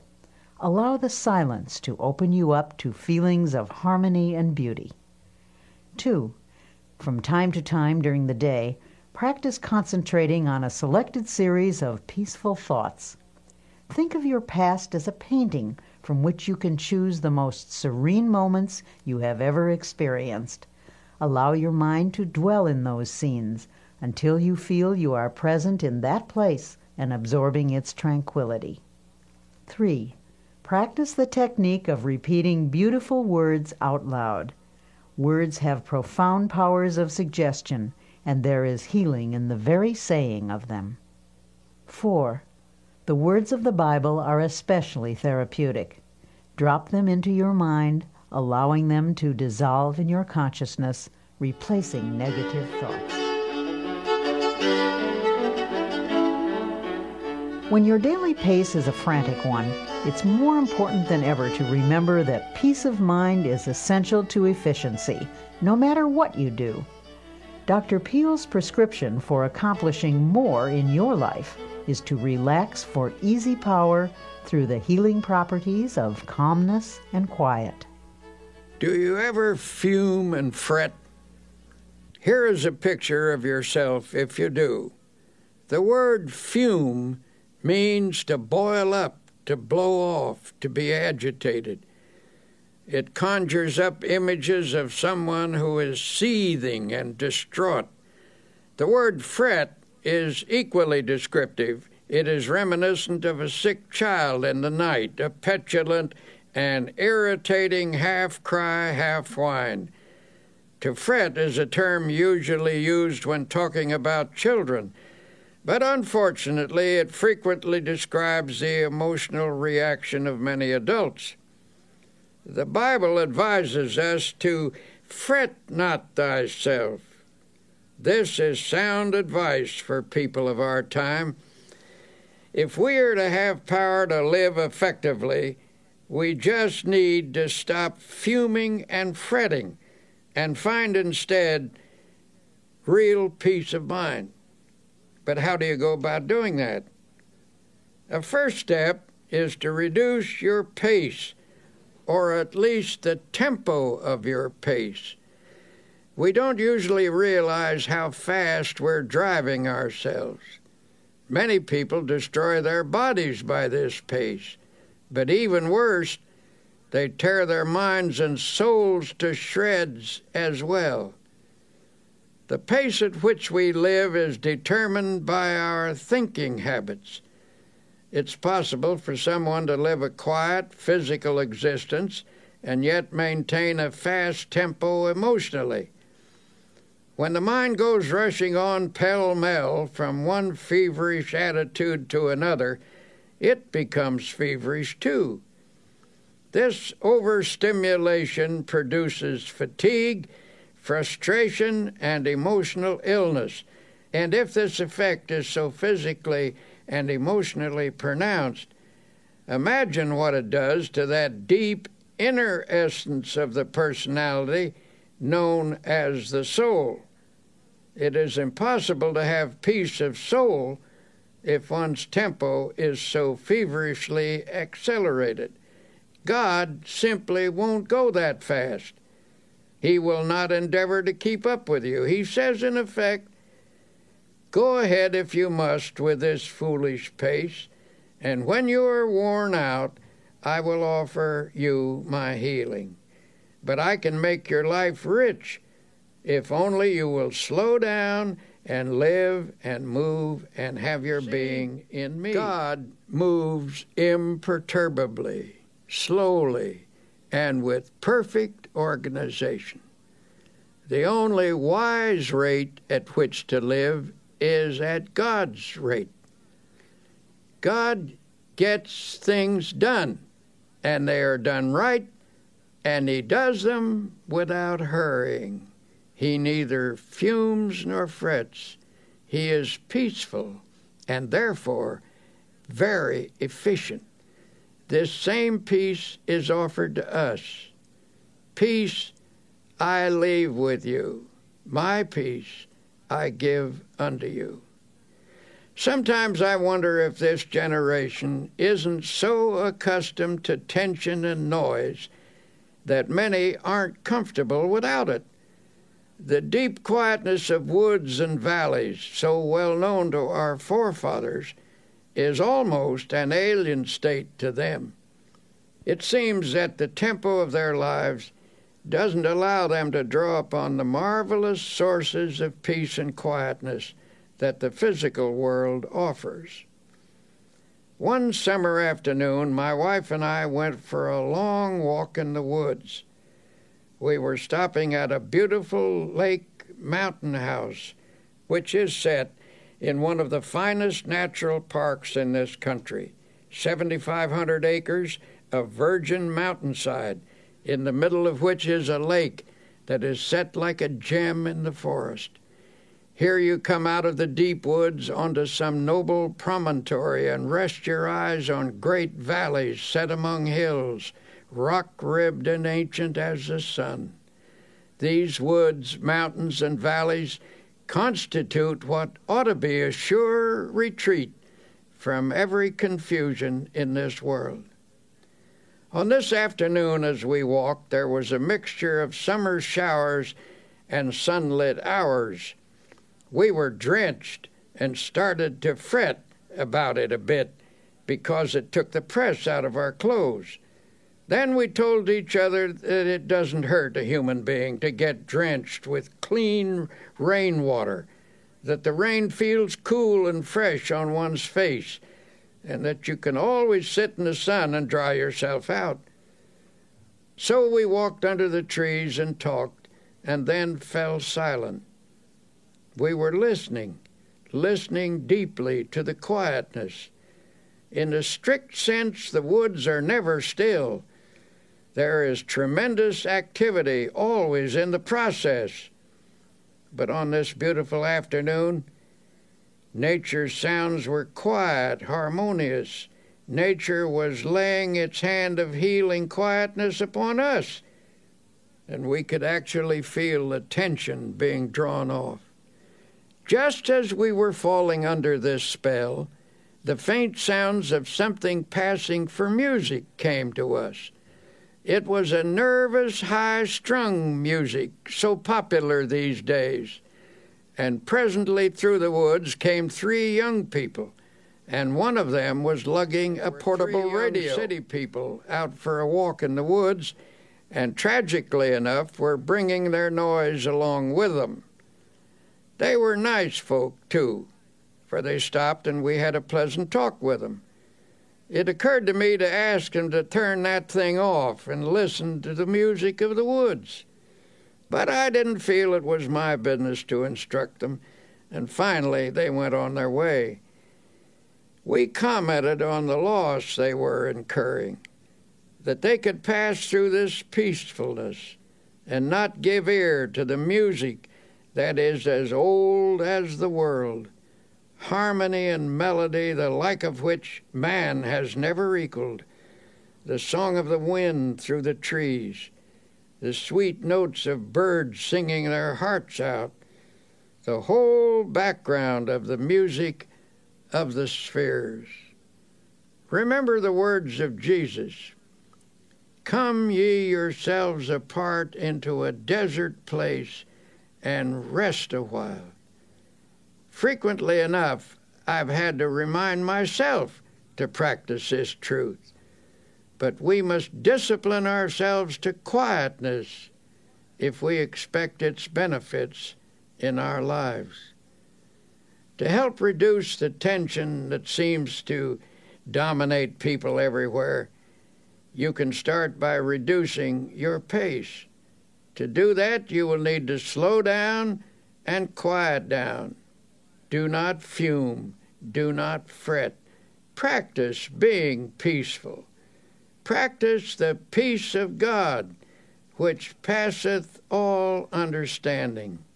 Then note the quiet sense of power that wells up within you. A physician gave some rather unusual advice to a patient of his, one of those aggressive, go-getter types of businessmen. This man had been telling him that he takes his briefcase home with him every night, packed with important work that must get done right away. When the doctor asked if someone else couldn't help him with it, the man snapped, "Nope, I'm the only one who can do it. Everything depends on me." The doctor asked, "If I write a prescription, will you follow it?" This, believe it or not, was the prescription. His patient was to take off 2 hours every working day and go for a long walk. Then he was to take off a half day a week and spend that half day in a cemetery. In astonishment, the patient demanded, "Why should I spend a half day in a cemetery?" "Because," answered the doctor, "I want you to wander around and look at the gravestones of men who are there permanently. I want you to meditate on the fact that many of them are there because they thought, even as you do, that the whole world rested on their shoulders. Meditate on the solemn fact that when you get there permanently, the world will go on just the same." There are times when it is essential to check our headlong pace, and it must be emphasized that the only way to stop is to stop, Believe me, I know personally from a certain city to give a lecture and was met at the plane by a committee. I was rushed to a bookstore where I had an autographing party and then to another bookstore where another autographing party was held. Then they rushed me to a luncheon. After rushing through the luncheon, I was rushed to a meeting. After the meeting, I was rushed back to the hotel, where I changed my clothes and was rushed back to a reception, where I met several hundred people and drank 3 glasses of fruit punch. Then I was rushed back to the hotel and told I had 20 minutes to dress for dinner. When I was getting dressed, the phone rang and somebody said, "Hurry, hurry, we must rush down to dinner." Excitedly, I chattered, "I will rush right down." I rushed from the room and was so excited that I could scarcely get the key into the lock. Hastily, I checked myself to make sure I was completely dressed and rushed toward the elevator. All of a sudden, I stopped. I was out of breath. I asked myself, just what is this all about? What is the meaning of this ceaseless rush? This is ridiculous. Then I declared independence and said, I don't care if I go to dinner or not. I do not care whether I make a speech. I do not have to go to this dinner, and I do not have to give a speech. So deliberately and slowly, I walked back to my room and took my time about opening the door. I telephoned the man downstairs and said, if you want to eat, go ahead. If you want to save a place for me, I will be down after a while when I'm good and ready. But I'm not going to rush anymore. So I removed my coat, sat down, took off my shoes, put my feet up on the table, and just sat. Then I opened the Bible and very slowly read aloud the 121st Psalm. I will lift up mine eyes unto the hills, from whence cometh my help. I closed the book and had a little talk with myself, saying, come on now, son, start living a slower pace and a more relaxed life. And then I affirmed, God is here and his peace is touching me. I don't need anything to eat, I reasoned. I eat too much anyway. Besides, the dinner will probably not be very good, and if I am quiet now, I will give a better speech at 8:00. So I sat there resting and praying for a while. I shall never forget the sense of peace and personal mastery I had when I walked out of that room. I had the glorious feeling of having overcome something, of having taken control of myself emotionally. And when I reached the dining room, the others had just finished the first course. All I missed was the soup, which by general consent was no great loss. This incident was an amazing encounter with the healing presence of Almighty God. I gained this experience simply by stopping, by quietly reading the Bible, by sincerely praying, and by thinking some peaceful thoughts for a few moments. To attain emotional control, the daily practice of healing techniques is essential. Emotional control cannot be gained in any magical or easy way. The only sure method is by working at it regularly and by developing creative faith. To develop a calm control, it is necessary to think calmness. For as I've said before, the body responds sensitively to the type of thoughts that pass through the mind. It is also true that the mind can be quieted by first making the body quiet. Don't pace the floor. Don't wring your hands. Don't pound or shout or argue or walk up and down. Don't let yourself get worked up into a dither. In a meeting where a discussion was going on, which finally became rather bitter. Tempers were getting frayed, and some of the participants were decidedly on edge. Sharp remarks were exchanged. Suddenly one man got up, took off his coat, opened his collar, and lay down on a couch.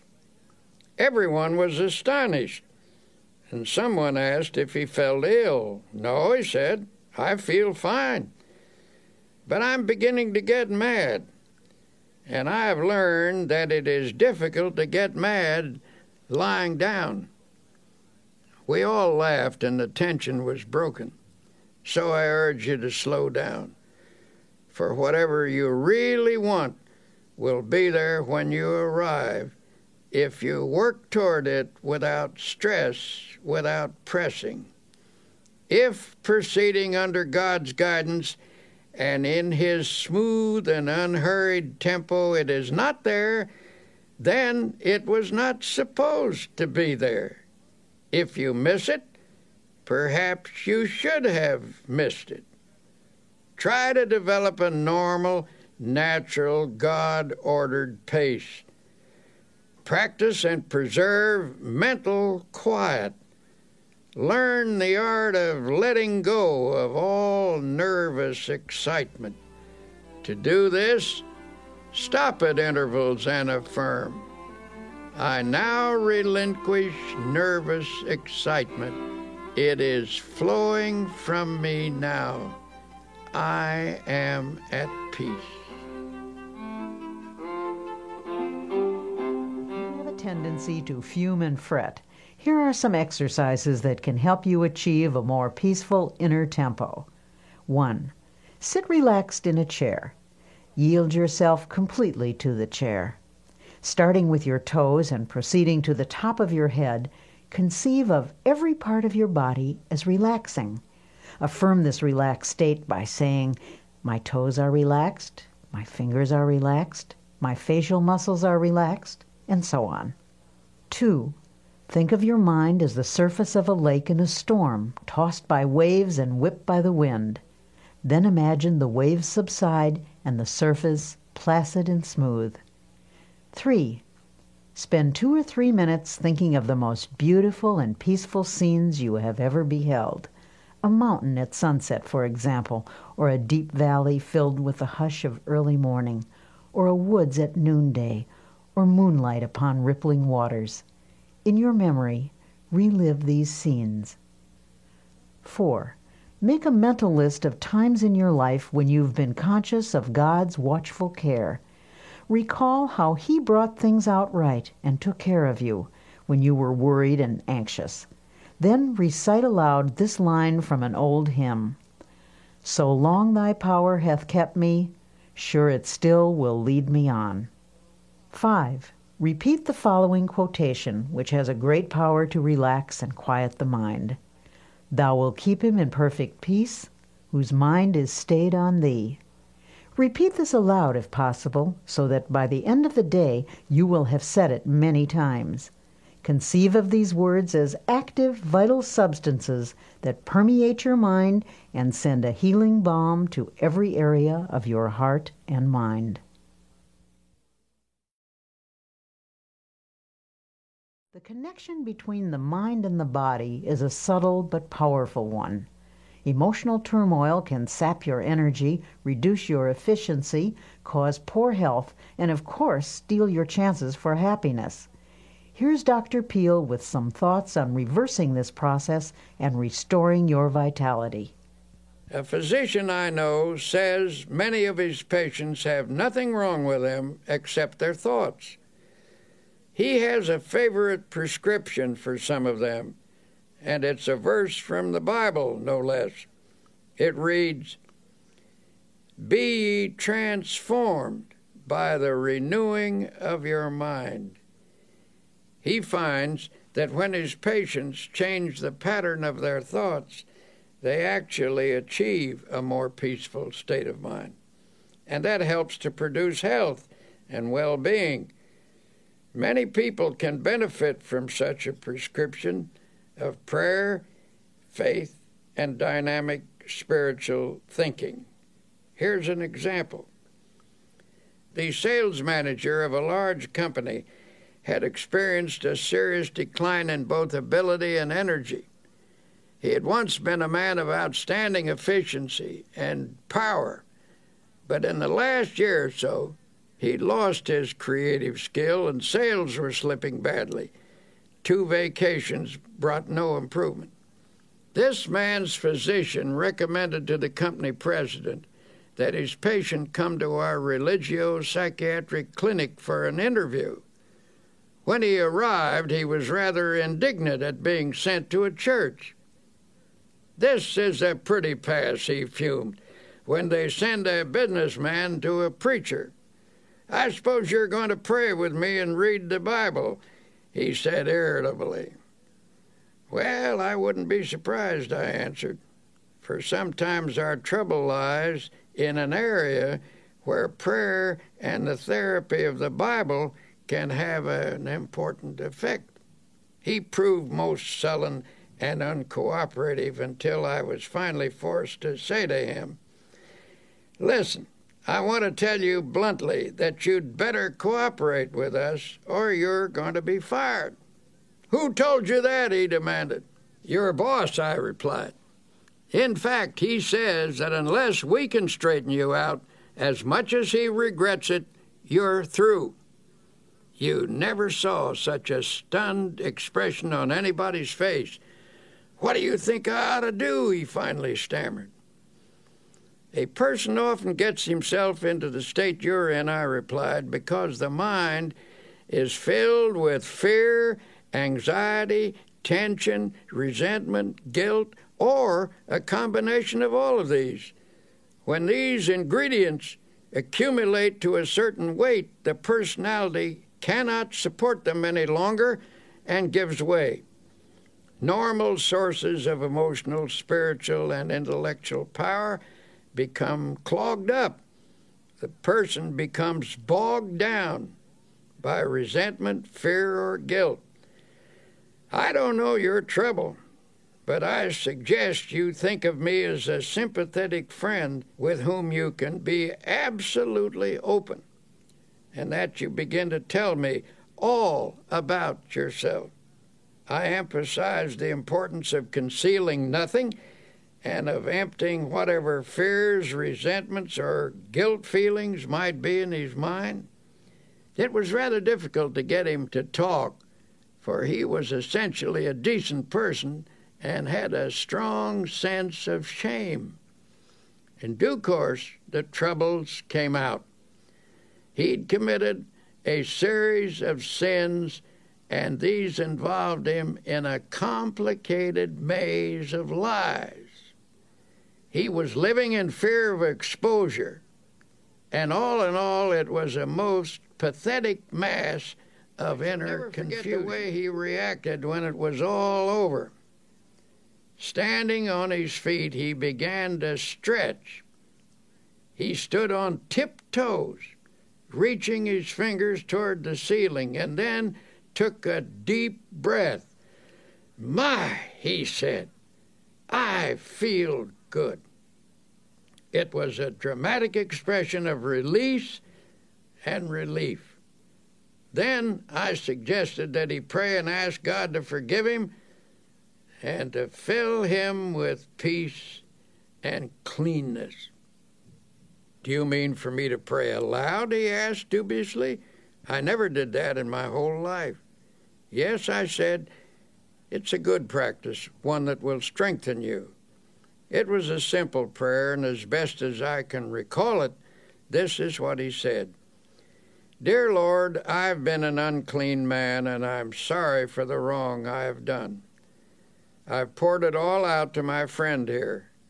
I now ask you to forgive me and to fill me with peace. Also, make me strong so that I will never repeat these actions. Help me to be clean again and better, lots better." He went back to his office that very day. Nothing was ever said to him, and it did not need to be, for soon he got back into stride and regained his position as one of the best sales managers in his city. Later, I met his president, who said, "I don't know what you did to Bill, but now he certainly is a ball of fire." "It wasn't me," I replied.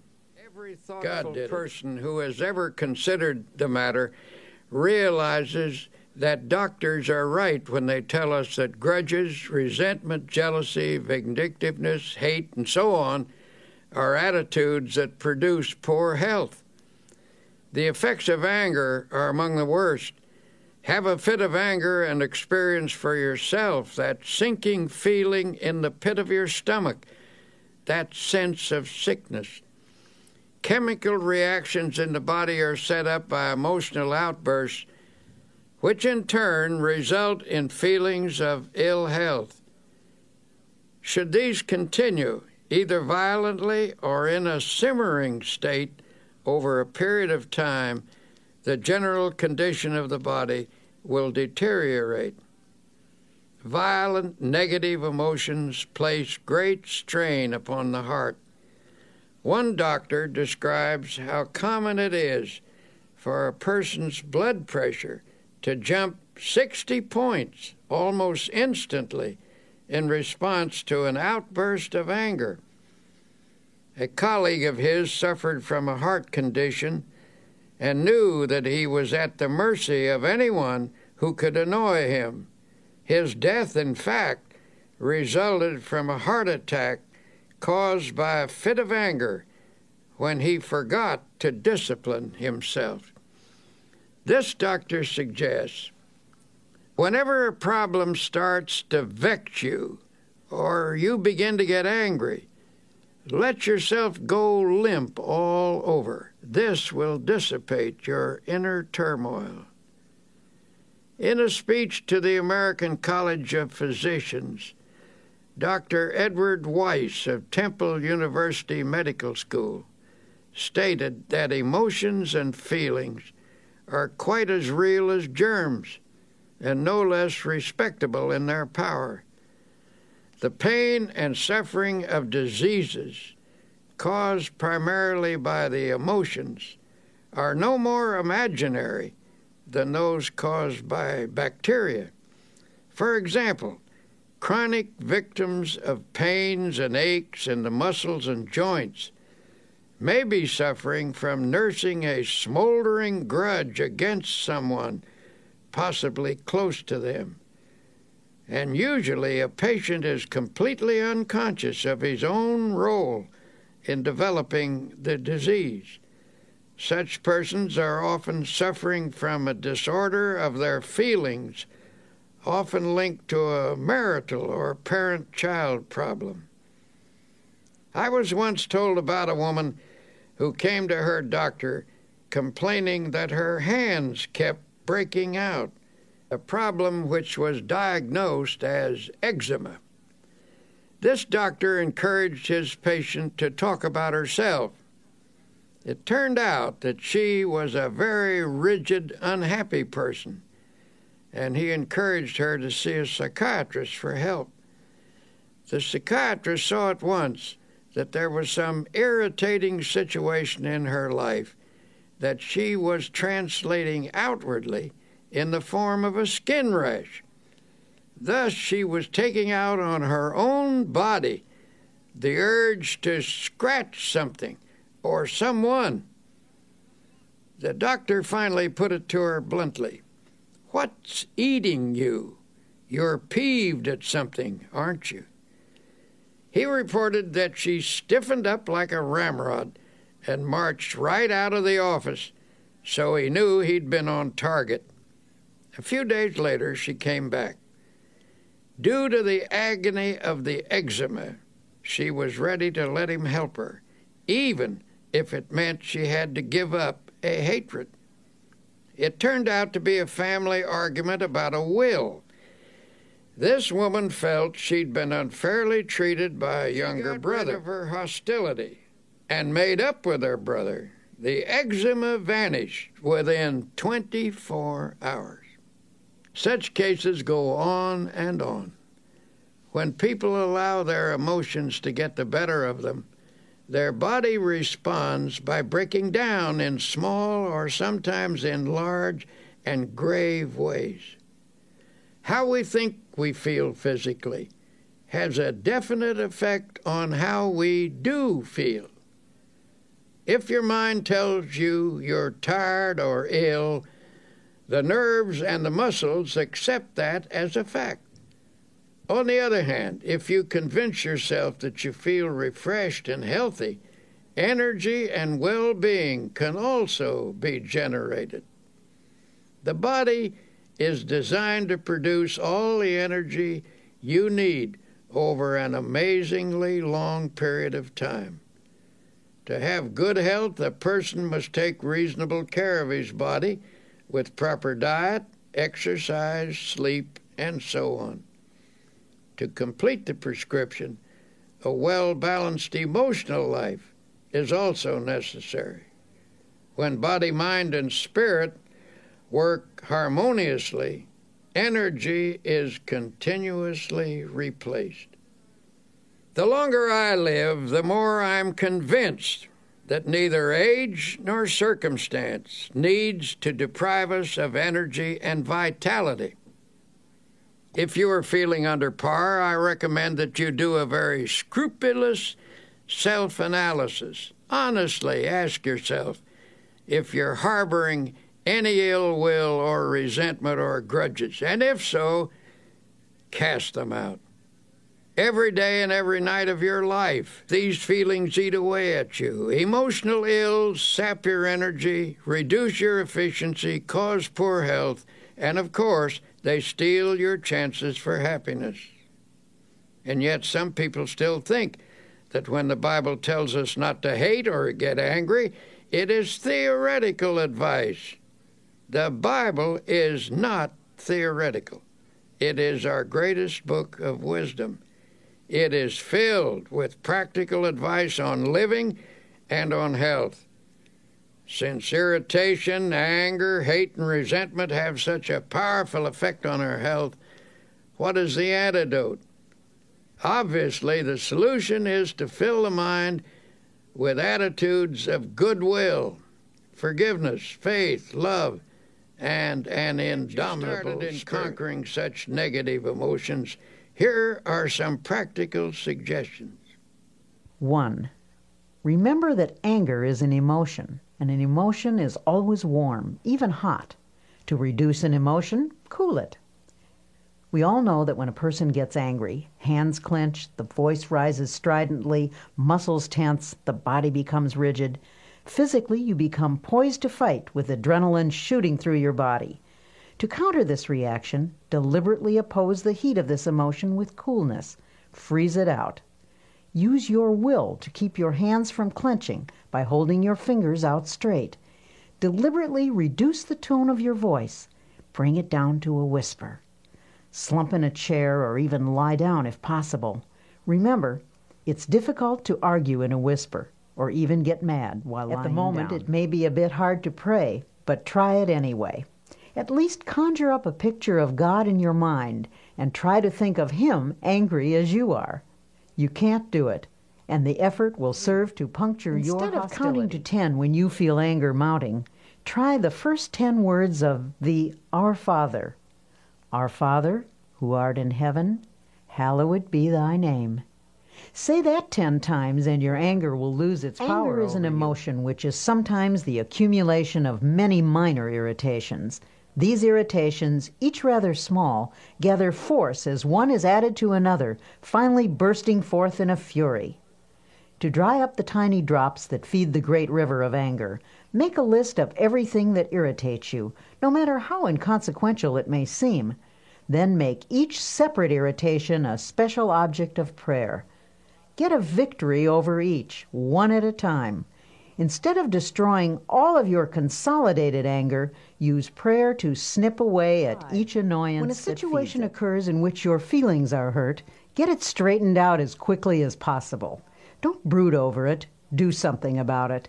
Don't allow yourself to sulk or indulge in self-pity or mope around with resentful thoughts. If your feelings are hurt, see if you can talk to the person you're having trouble with. Try to resolve the situation right away so the incident doesn't get distorted or out of proportion. Put some spiritual iodine on the hurt by saying a prayer of love and forgiveness. Allow the grievance to drain out of your mind. Go to someone you trust and pour it out until not a vestige of it remains within you. Then forget. Pray for people who hurt your feelings. Continue this until you feel the malice fading away. You may have to pray for quite a while to get this result. Say this little prayer. May the love of God fill my heart. Then add this line. May the love of God for that person who has hurt me flood my soul. Pray this and mean it. Take the advice of Jesus literally when he said to forgive 70 times 7. That comes to 490 times. Before you have forgiven a person that many times, you will be free of resentment. Worry can have a devastating effect on your physical and emotional health. It stifles the flow of creative power and cripples the ability to act with confidence and clarity. But there is a remedy for overcoming fear. Here is Dr. Peel. Reduced to its simplest form, what is worry? Basically, worry is an unhealthy and destructive mental habit. But if you're a worrier, you weren't born with the habit. You acquired it, and like any habit or acquired attitude, you can cast worry from your mind. A famous psychiatrist asserts that anxiety is the great modern plague. Professionals tell us that fear is the most disintegrating enemy of the human personality, that worry is the most subtle and destructive of all human diseases, that thousands of people are ill because of dammed-up anxiety. Because these sufferers are unable to expel their anxieties, they've turned their problems inward, causing many forms of ill health. The destructive quality of worry is indicated by the word itself, which is derived from an old Anglo-Saxon word meaning to choke. If someone were to put his fingers around your throat and press hard, cutting off the flow of air and blood, it would be a dramatic demonstration of what you do to yourself by long-held and habitual worry. The worrier, so it seems, is not likely to live as long as the person who learns to overcome his worries. A study of some 450 people who lived to be 100 years of age found that the following reasons contributed to their long and contented lives. 1, they kept busy. 2, they used moderation in all things. 3, they ate lightly and simply. 4, they got a great deal of fun out of life. 5, they were early to bed and early to rise. 6, they were free from worry and fear, especially the fear of death. 7, they had serene minds and faith in God. Have you ever heard a person say, "I'm almost sick with worry," and then add with a laugh, "But I guess worry never really makes you ill"? But that is where they are wrong. Worry can make you ill.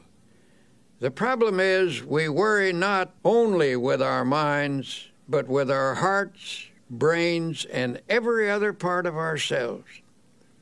No matter what the cause of worry and fear, its effect can be noted in the cells, tissues, and organs. But don't be discouraged.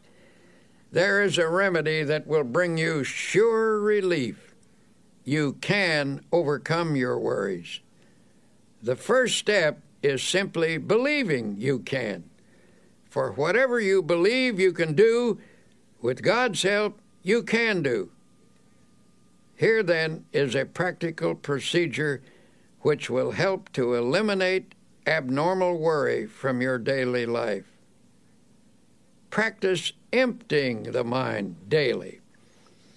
This is a suggestion I will repeat over and over again for it is of utmost importance. To avoid retaining worries in your mind while you sleep, this mental catharsis should be done preferably before retiring at night. The last 5 minutes before going to sleep are of extraordinary importance, for in that brief period the mind is most receptive to suggestion. It tends to absorb the last ideas that are entertained in the waking state. Then, while you sleep, thoughts sink into the subconscious.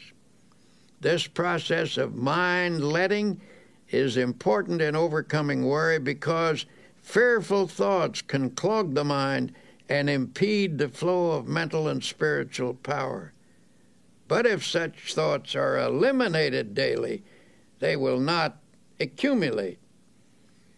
To help drain away these thoughts, you might use a process of creative imagination, in which you conceive of yourself as actually emptying your mind of all anxiety and fear.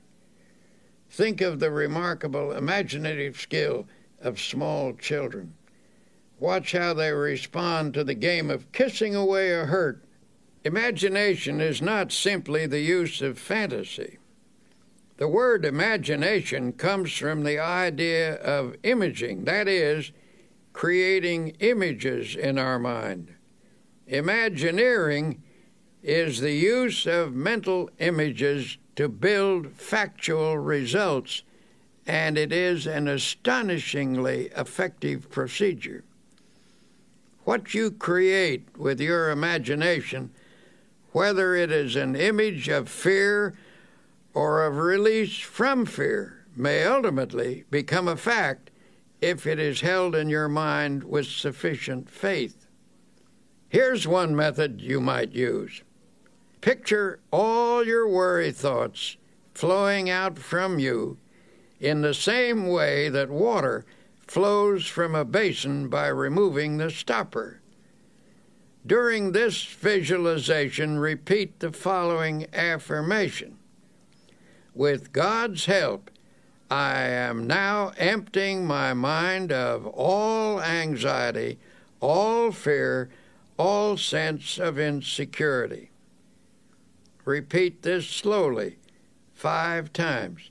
Then add, I believe that my mind is now emptied of all anxiety, all fear, all sense of insecurity. Repeat the statement 5 times while holding a mental picture of your mind as being emptied. Then thank God for thus freeing you from fear, and then go to sleep. When you're beginning the curative process, use this method mid-morning and mid-afternoon as well as bedtime. Go into some quiet place for 5 minutes for this purpose. Do this faithfully, and you will soon know its beneficial results. In due course, this thinking will drive out worry. I cannot emphasize enough the importance of freeing your mind from worry and fear. Fear something over a long period of time, and there is a real possibility that you may actually help bring it to pass. The Bible contains a line which is one of the most terrible statements ever made, terrible in its truth. It's this: for the thing which I greatly feared is come upon me. Of course it will.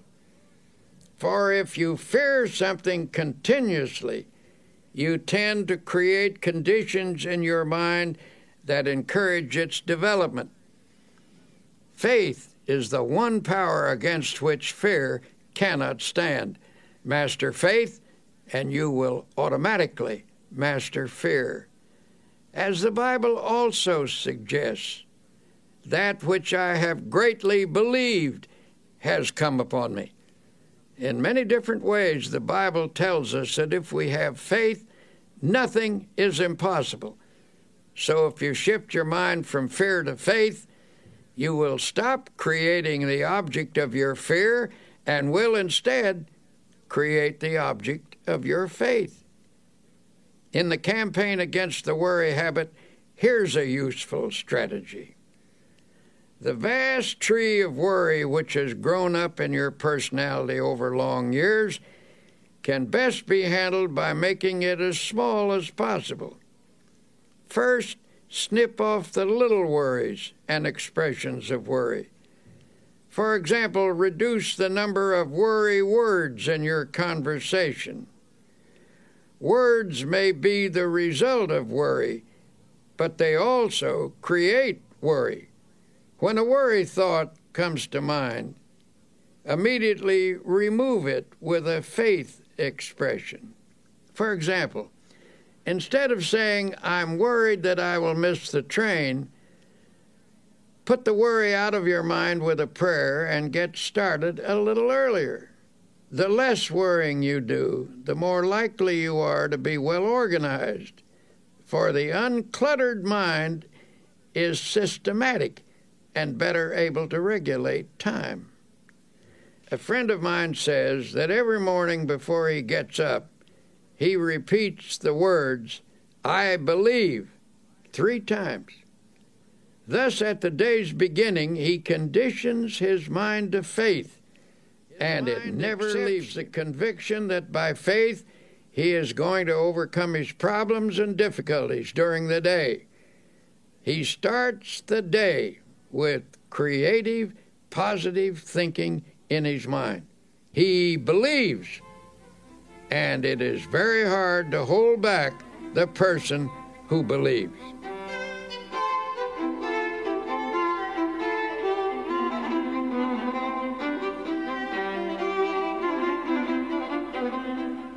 Many people fail to overcome troubles such as worry because they allow a problem to seem complicated.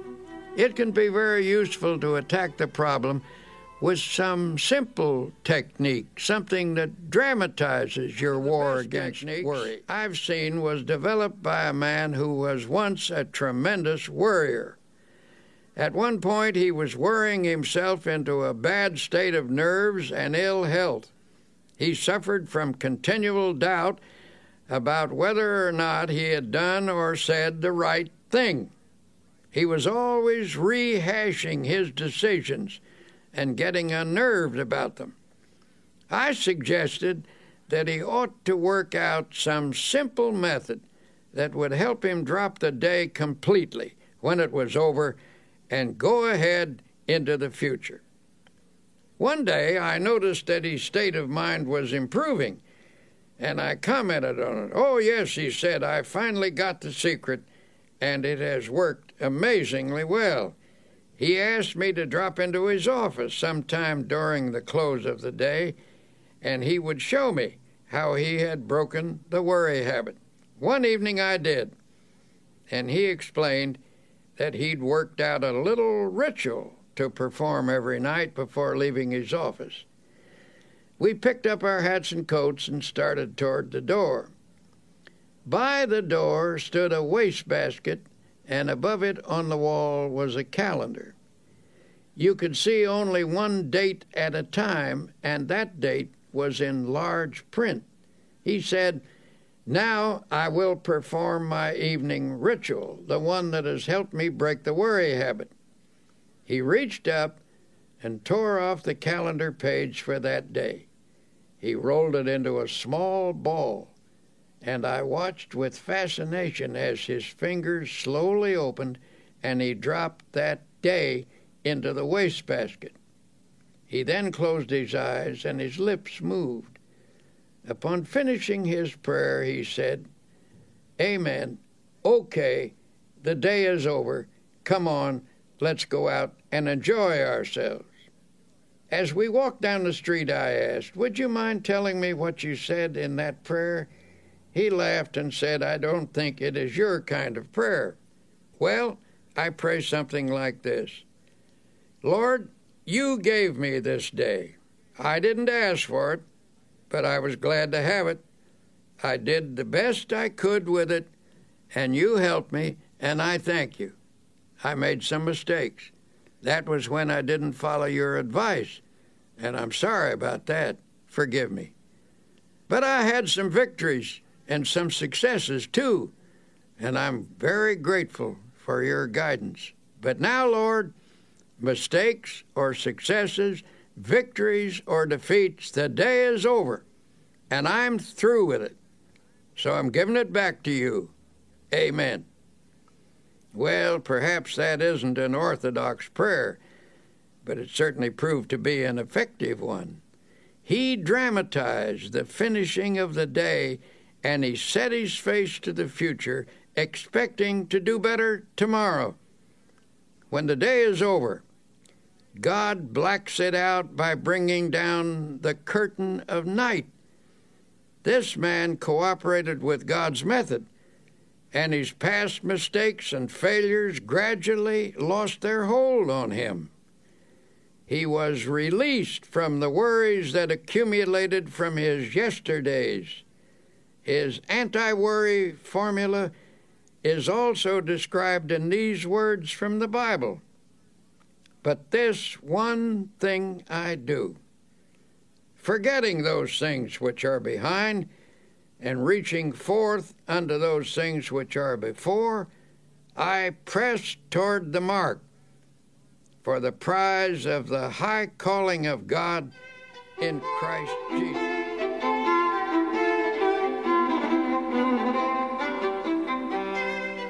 To help you break the worry habit, here are some practical suggestions you can start using right away. 1. Say to yourself, worry is a very bad mental habit. I can change any habit with God's help. 2. You can become free of worry by practicing the opposite and stronger habit of faith. With all the strength and perseverance you can command, start practicing faith. 3. How do you practice faith? Here's a good way to begin. First thing every morning before you rise, say out loud, I believe. 4. Recite this prayer frequently. I place this day, my life, my loved ones, my work in the Lord's hands. There is no harm in the Lord's hands, only good. Whatever happens, whatever results, if I am in the Lord's hands, it is His will, and it is good. 5. Practice saying something positive about everything. For example, don't say, this is going to be a terrible day. Instead, affirm, this is going to be a glorious day. Don't say, I'll never be able to do that. Instead, affirm with God's help, I will do that. 6. Shoot an injection of faith into all your conversations. A group of people talking pessimistically can infect every person in the group with negative feelings. But by talking up rather than down, you can drive off that depressing atmosphere and make everyone feel hopeful. 7. One reason you're a worrier is because your mind is literally saturated with thoughts of gloom, defeat, and apprehension. To counteract these, mark every passage in the Bible that speaks of faith, hope, and happiness. Commit each to memory. Say them over and over again until they saturate your subconscious mind. Then the subconscious will return to you what you have given it, namely optimism, not worry. 8. Help others cure the worry habit. In helping another to overcome worry, you get greater power over it within yourself. 9. Every day of your life, conceive of yourself as living in partnership and companionship with God. If He actually walked by your side, would you be worried and afraid? Well then, say to yourself, He is with me.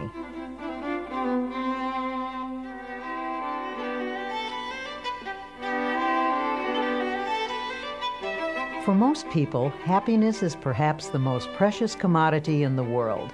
And yet, all too often, it eludes us. In this segment called Create Your Own Happiness, you'll discover why happiness is really a state of mind. Once I met a man who absolutely bubbled over with radiant happiness. When I asked him his secret, he said, "Why, it's just as plain as the nose on your face. When I get up in the morning, I realize I have two choices, either to be happy or unhappy. And what do you think I do? I just choose to be happy, and that's all there is to it. Now, that may seem a superficial response, but I recall that Abraham Lincoln, who nobody could accuse of being superficial, said that people were just about as happy as they made their minds up to be. Perhaps the easiest thing in the world to find is a way of being unhappy. Just choose unhappiness. Go around telling yourself that things aren't going well, that nothing is satisfactory, and you can be quite sure of being unhappy. But say to yourself, things are going nicely, life is good, I choose happiness, and you can be quite sure of having your choice. Children are much more adept at finding happiness than most adults. The adult who can carry the spirit of a child into middle and old age is a kind of genius, for he will preserve the truly happy spirit with which God endows the young. The subtlety of Jesus Christ is remarkable, for he tells us that the way to live in this world is to have a childlike heart and mind. In other words, never get old or dull or jaded in spirit. Don't become super sophisticated. A 9-year-old was asked what makes her happy. She listed her playmates, her school, her church, and her family. That list incorporates all the elements that are important in adult life, too. Your friends and associates, your work, your place of worship, and the home circle where you find love. There you have happiness in a nutshell. And the happiest time of your life is in relation to those factors. There are a few other things that some boys and girls said made them happy. Street lights reflected on a river, smoke rising from a chimney, the moon in the clouds, red velvet, a swallow flying, water being cut at the bow of a boat, a fast train rushing, a builder's crane lifting something heavy, looking into deep, clear water. There is something of the most sublime element of the universe expressed in these things. To become a happy person, have eyes that see romance in the commonplace, a child's heart, a clean soul, and spiritual simplicity. Unfortunately for many people, unhappiness is their most frequent state of mind. But since a fundamental desire of every human being is for that state of existence called happiness, something should be done about all this misery. So many real problems are created by life itself, difficulties over which we have little or no control. It is simply foolish to further create our own. But the truth is, by our thoughts and attitudes, we distill out of the ingredients of life either happiness or unhappiness for ourselves. We can manufacture unhappiness simply by our thinking.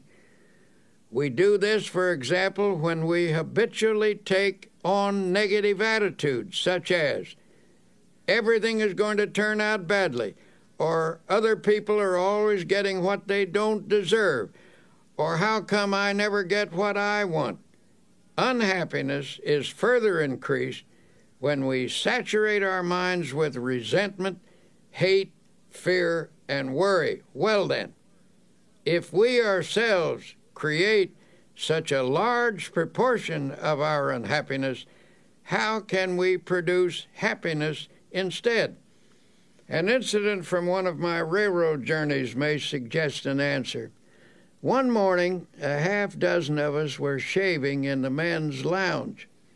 As always in such close quarters after a night on a train, this group of strangers was not disposed to be cheerful. There was little conversation, and that little was mostly mumbled. Then a man came in wearing a broad smile. He greeted us all with a bright good morning, but received rather unenthusiastic grunts in return. As he went about his shaving, he was humming a happy little tune. It got a bit on the nerves of some of the men, and finally one said rather sarcastically, "You certainly seem to be happy this morning. Why all the cheer?" "Yes," the man answered, "as a matter of fact, I am happy. I do feel cheerful." Then he added, "I make it a habit to be happy." That's all he said. But that simple statement is really quite profound. For happiness depends to an important degree upon the habit of mind we cultivate. The book of Proverbs, that collection of wise sayings, puts it in another way. "He that is of a merry heart hath a continual feast." Out of the happiness habit comes a happy life, and because we can cultivate a habit, we therefore have the power to create our own happiness habit. Make a mental list of pleasant thoughts and pass them through your mind several times a day. If an unpleasant thought should enter your mind, immediately stop, consciously reject it, and substitute a pleasant thought. Every morning before rising, lie relaxed in bed for a few minutes. Let pictures of each happy experience you expect to have during the day pass across your mind. Savor their joy. Such thinking will help cause events to turn out that way. Do not affirm that things will not go well that day. By merely saying that, you can actually help to make it so. You will draw to yourself every factor, large and small, that will contribute to unhappy conditions. As a result, you will find yourself asking, "Why does everything go badly for me? What's the matter with everything?" Tomorrow, try this plan instead. When you rise, say out loud 3 times this one sentence: "This is the day which the Lord hath made. I will rejoice and be glad in it." Repeat it in a strong, clear voice with positive tone and emphasis. The statement, of course, is from the Bible, and it is a good cure for unhappiness. While dressing or shaving or getting breakfast, you might also say aloud a few such remarks as, "I believe this is going to be a wonderful day. I believe I can successfully handle all the problems that will arise. I feel good physically, mentally, emotionally. I am grateful for all that I have had, for all that I now have, and all that I shall have. Things are not going to fall apart, because God is here, and He is with me, and He will see me through.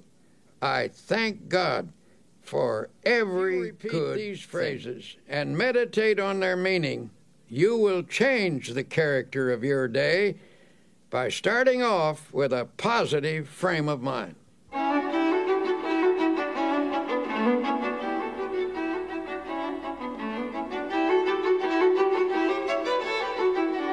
And yet it is not enough to practice even such important techniques as these unless throughout the day you also base your actions upon fundamental principles of happy living.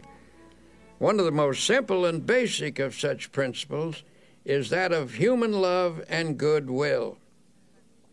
One man who truly knew happiness was a friend of mine named Ralston Young, who was once famous as Red Cap number 42 in New York City's Grand Central Station. This man carried bags for a living, but his real job was living the spirit of Christ. As he carried a person's suitcase, he tried to share a little Christian fellowship. He carefully watched a customer to see if there was any way he could give them more courage and hope. One day, he was asked to take an elderly lady down to her train. As he wheeled her into an elevator, he noticed there were tears in her eyes. He asked the Lord how he could help her, and the Lord gave him an idea. As he wheeled her off the elevator, he said with a smile, "Ma'am, if you don't mind my saying so, that is a mighty pretty hat you're wearing." She looked up at him and said, "Why, thank you. And I might add," he said, "that sure is a pretty dress you have on. I like it so much."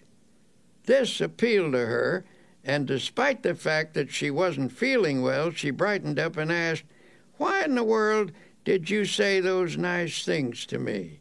It's very thoughtful of you." "Well," he said, "I saw how unhappy you were.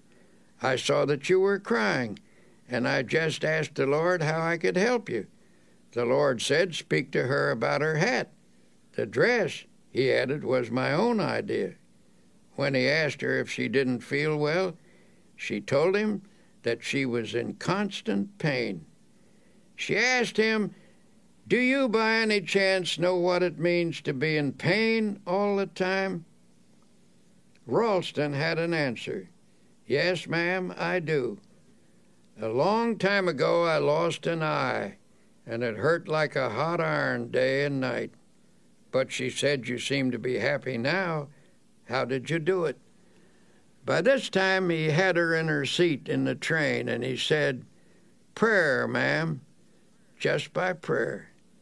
Softly, she asked, "Does prayer, just prayer, take your pain away?" "Well," answered Ralston, "perhaps it doesn't always take it away. I can't say that it does, but it always helps to overcome it so it doesn't seem like it hurts so much. Just keep on praying, ma'am, and I'll pray for you too." Her tears were dried now, and she looked up at him with a smile, took him by the hand, and said, "You've done me so much good." A year passed, and one night at the station, a young woman came to see Ralston. She said, "I bring you a message from the dead. Before she died, my mother told me to find you and to tell you how much you helped her last year when you took her to the train in her wheelchair. She will always remember you, even in eternity, for you were so kind and loving and understanding." The young woman burst into tears and sobbed in her grief. Ralston stood quietly watching her. Then he said, "Don't cry, Missy. Don't cry. You shouldn't cry. Give a prayer of thanksgiving instead." She was surprised by this response, and Ralston went on, "Why, because many people have become orphans much younger than you. You had your mother a long, long time, and besides, you still have her. You will see her again. She is near to you now, and she always will be near to you.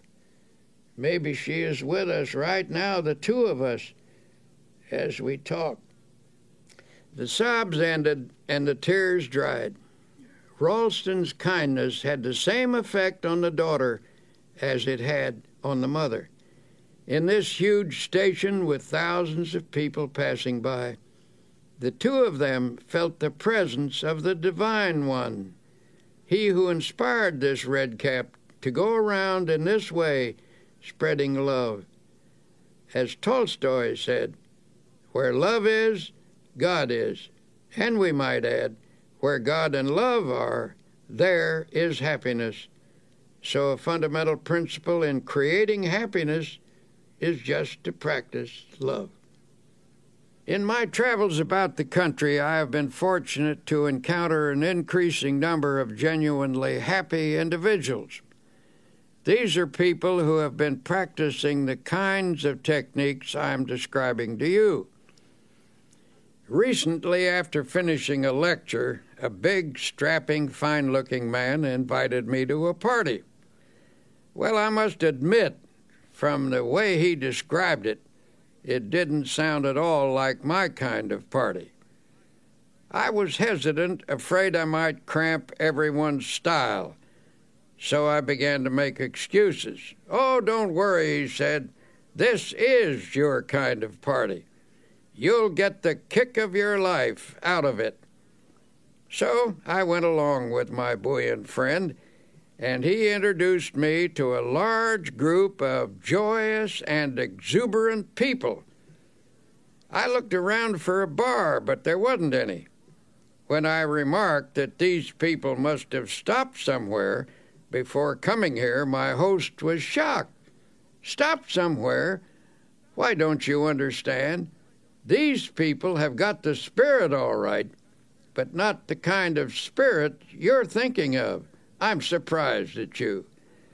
Don't you realize what makes this crowd happy? They've found God as a living, vital, honest-to-goodness reality. Yes, they've got the spirit all right, but it isn't the kind that you get out of a bottle. They've got the spirit in their hearts." Then I saw what he meant. This wasn't a crowd of pious, stodgy people. Some were leaders of that town, business people, lawyers, doctors, teachers, and a lot of simpler folk besides. And they were having a wonderful time talking about God and doing it in the most natural manner imaginable. They were telling one another about the changes that had occurred in their lives through spiritual power. Those who have the naive notion that you can't laugh and be lighthearted when you're religious should have been in on that party. Well, I left that evening with a Bible verse running through my mind. "In him was life, and the life was the light of men." That was the light that I saw on the faces of those happy people, an inner light reflected outwardly on their faces, and it came from an effervescent spiritual something that they had taken into themselves. Life means vitality, and these people obviously were getting their vitality from God. Through faith in God and in themselves, they had found the power that creates confidence and happiness. If you want to create a little more happiness in your life, here are a few ideas. 1. Remember, it is primarily your thoughts and attitudes that determine how happy you are. Never allow resentment, hate, fear, or worry to dominate your thoughts. 2. Make it a habit to be happy. You can cultivate this habit, so you do have a choice. As the book of Proverbs says, "He that is of a merry heart hath a continual feast." 3. Practice happy thinking. Make a mental list of pleasant thoughts and pass them through your mind several times each day. If an unpleasant thought should enter your mind, immediately stop, consciously reject it, and substitute a pleasant one. 4. Each day when you arise, say this one sentence out loud. "This is the day which the Lord hath made. I will rejoice and be glad in it."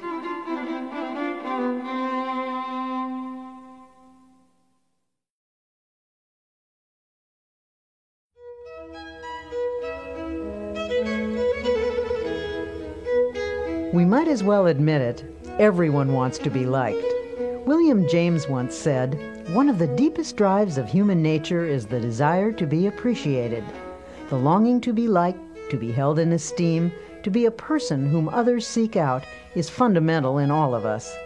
On this side, you'll discover how to enjoy easy, natural, and pleasing relationships with others. How to be somebody you'd like to know. A poll was taken among some high school students, asking them what they most desired. By overwhelming majority, the students answered that they wanted to be popular. Older people have this same urge.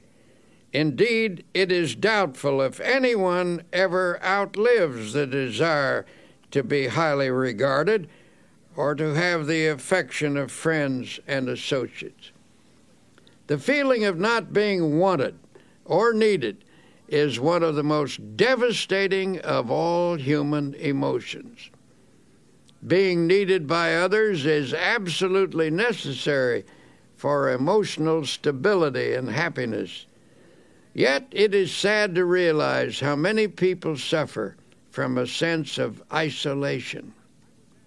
I was at a luncheon once when a young doctor rushed in to take his place at the table. He looked frazzled as he sat down with a weary sigh. If only the telephone would stop ringing, he complained.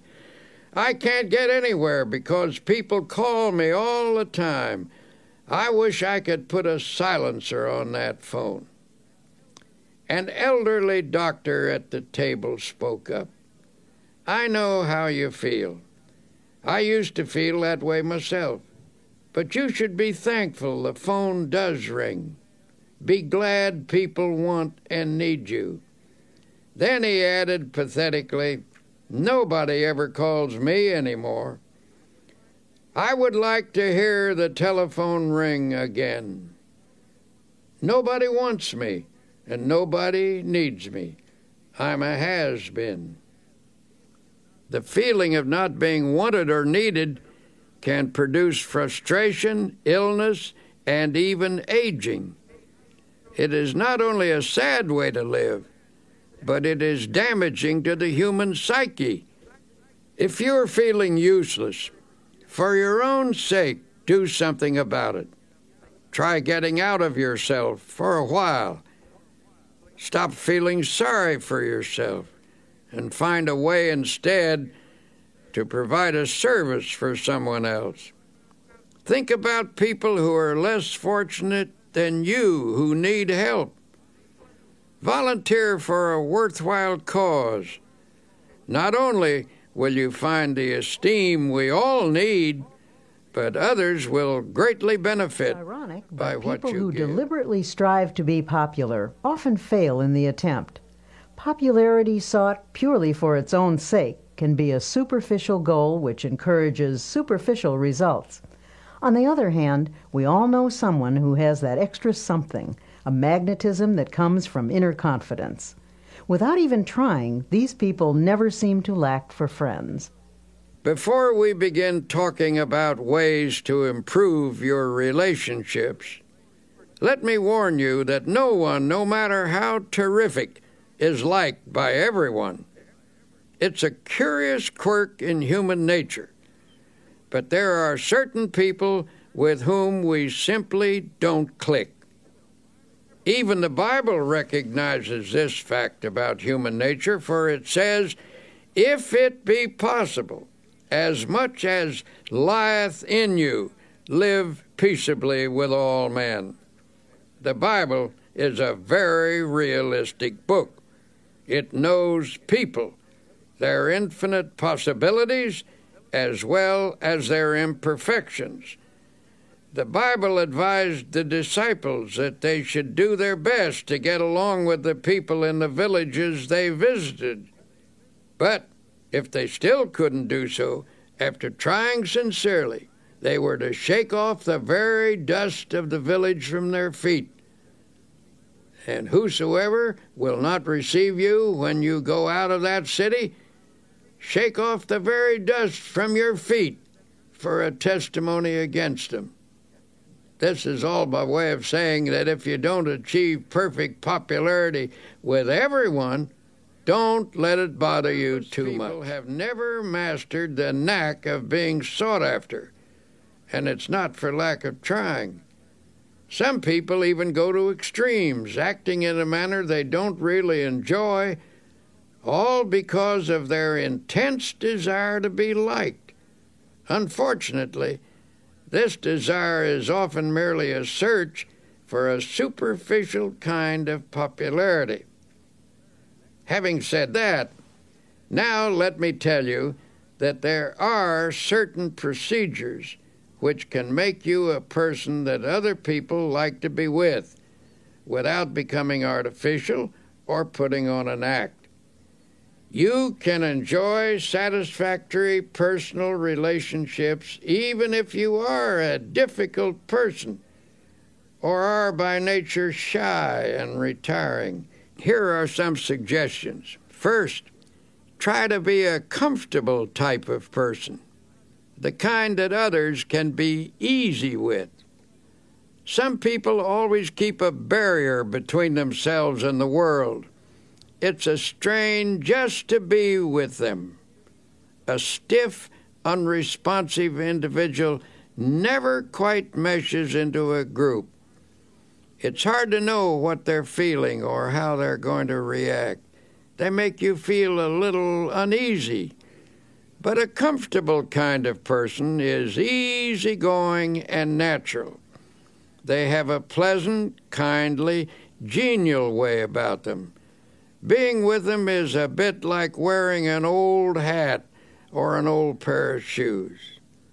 It is important to try to be natural. Someone who is easy to be with usually has a big soul quality about them. Little people, those who are overly concerned about their place or position, are often stiff and easily offended.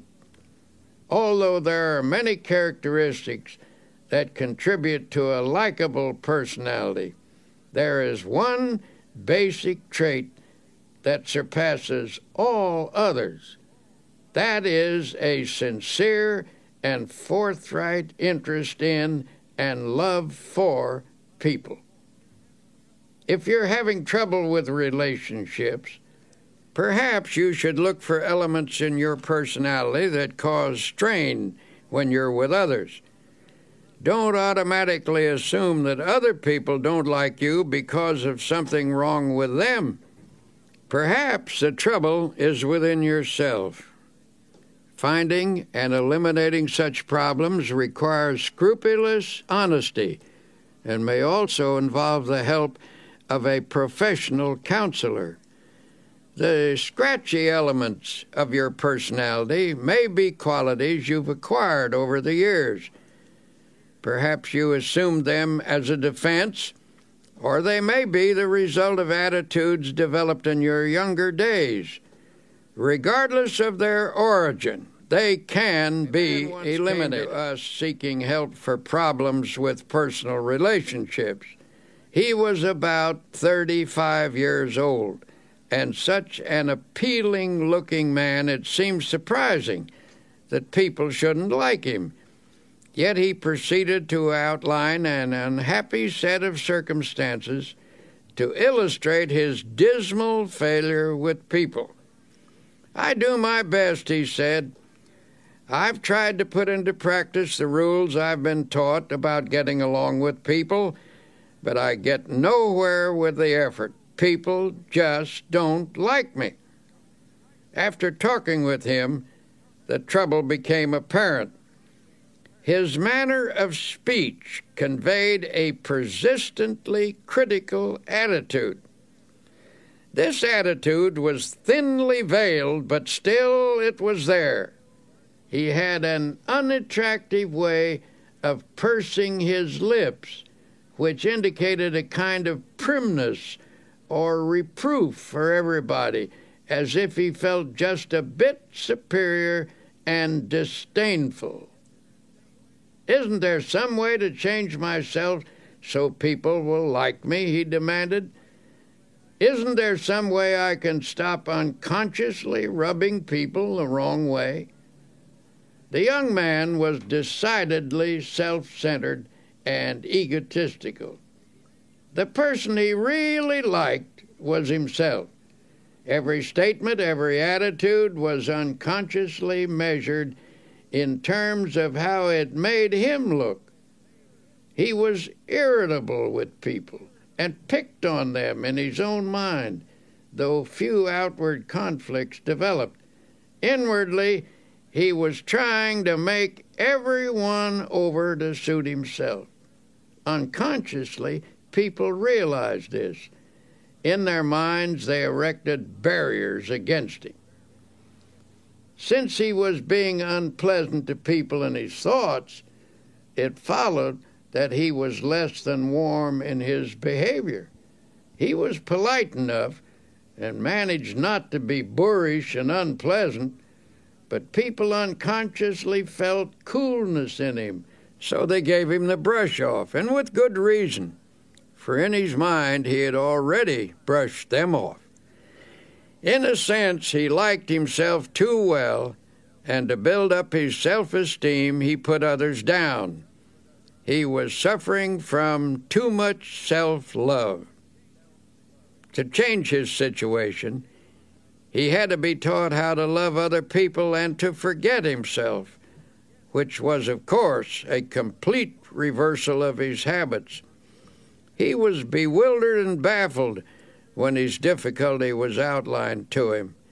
But since he was sincere and meant business, he practiced his suggested techniques for developing love of others in place of extreme self-love.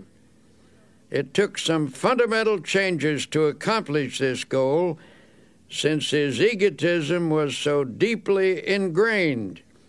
But in the end, he did succeed. I suggested was that he make a list of people he had met during the day, for example, the bus driver or the newsboy. Every night before retiring, he was to mentally picture each person on the list, and as he brought each face up before him, he was to think a kindly thought about that person and then pray for them. Each of us has his own world, people we encounter each day or with whom we do business. This man was instructed to pray for those in his own little world. For example, the first person he saw each morning was the elevator man in his apartment house. Normally, he'd say a perfunctory good morning. Now he took the time to have a little chat. He asked the elevator man about his family and about his interests. He found that he had an interesting point of view and some experiences which were quite fascinating. He began to see new values in a person who had previously been a mechanical robot to him. He actually began to like the elevator operator, and in turn the elevator operator, who had formed a pretty accurate opinion of the young man, began to reverse his views. They established a friendly relationship. So the process went from person to person on his list. One day the young man said, "I've found that the world is filled with interesting people, and I never realized it before." When he made that observation, he proved that he was losing himself, and when he did that, as the Bible so wisely tells us, he found himself. In losing himself, he found himself and lots of new friends besides. People began to like him. Learning to pray for other people is a very important step in this process. When you pray for someone, you tend to lift the relationship to a higher level. The best in other people begins to flow out toward you as your best flows toward them. In the meeting of the best, in each, a higher understanding is established. Essentially, getting people to like you is merely the other side of liking them. One of the most popular men who lived in the United States in this century was the late Will Rogers. And one of the most characteristic statements he ever made was, I never met a man I didn't like. Now, that may have been a slight exaggeration, but I'm sure Will Rogers didn't think so. That is truly the way he felt about people, and as a result, people opened up to him like flowers to the sun. Another important way to get people to like you is to practice building up their ego. Everyone has a normal desire for feelings of self-importance. If I deflate your ego, and therefore your self-importance, I show my lack of respect for you. Though you may laugh it off, I have indeed wounded you. And while you may exercise charity toward me, unless you are finely developed spiritually, you're not going to like me very much. On the other hand, if I elevate your self-respect and contribute to your feelings of personal worth, I am showing high esteem for your ego. I have helped you to be your best self, and in return, you appreciate my efforts. You are grateful to me. You like me for it. Almost anyone that you help to build up and become a better person will give you his devotion. Build up as many people as you can, but do it sincerely and unselfishly. Do it because you like them and because you recognize their potential. If you do good for people, affection and esteem will flow back to you. Best of all, you will never lack for friends. The principles for getting people to like you are simple. Here are 10 practical exercises to help you become someone that you'd like to know. 1. A person's name is very important. When you meet someone, try to remember their name. If you don't, they may feel you're not very interested in them. 2. Be the comfortable sort of person with whom others feel relaxed. Try to make them feel at home with you. 3. Acquire that quality of relaxed easygoingness so that everyday irritations don't ruffle you. 4. Don't be egotistical. Guard against giving the impression that you know it all. 5. Try to be an interesting person. Cultivate interests to keep your mind alive. People enjoy being with someone who is stimulating. 6. Get those scratchy elements out of your personality. If you suspect there may be bothersome traits you're not aware of, get a friend or perhaps a professional to help you. 7. Attempt to heal the misunderstandings you've had with others. Sincerely drain off your grievances. 8. Practice liking people until it comes naturally to you. 9. Never miss an opportunity to say a word of congratulations upon someone's achievement or express sympathy for their sorrow or disappointment. 10. Strengthen your spiritual life. Then offer strength to others that will help them meet life more effectively. Give strength to people, and they will give affection to you. Winston Churchill once wrote about the great British General Tudor. He commanded a division of the British Fifth Army, which faced the powerful German assault in March 1918. The odds were heavily against him, but General Tudor knew how to meet an apparently immovable and undefeatable obstacle. His method was simple. He merely stood and let the obstacle break on him, and he in turn broke the obstacle. Now here is what Churchill said about General Tudor. The impression I had of Tudor was of an iron peg hammered into the frozen ground, immovable. General Tudor knew how to stand up to an obstacle. Just stand up to it, that's all. Don't whine or complain about it. Don't give way under it. Stand up to it, and it will finally break. You will break it. Something has to break, and it won't be you. It will be the obstacle. People who cringe in front of their challenges not only trip themselves up, but they can often affect a whole team or organization. People like the obstacle man, for example. Here's his story. This obstacle man worked in a large creative organization. He received this name because no matter what suggestion was advanced, his mind instantly latched onto all the possible obstacles in connection with it. One day, the directors of his firm were considering a project which involved considerable expense and some definite hazards, as well as possibilities for success. In a discussion of the venture, the obstacle man would frequently say, "Just a moment. Let's consider the obstacles involved."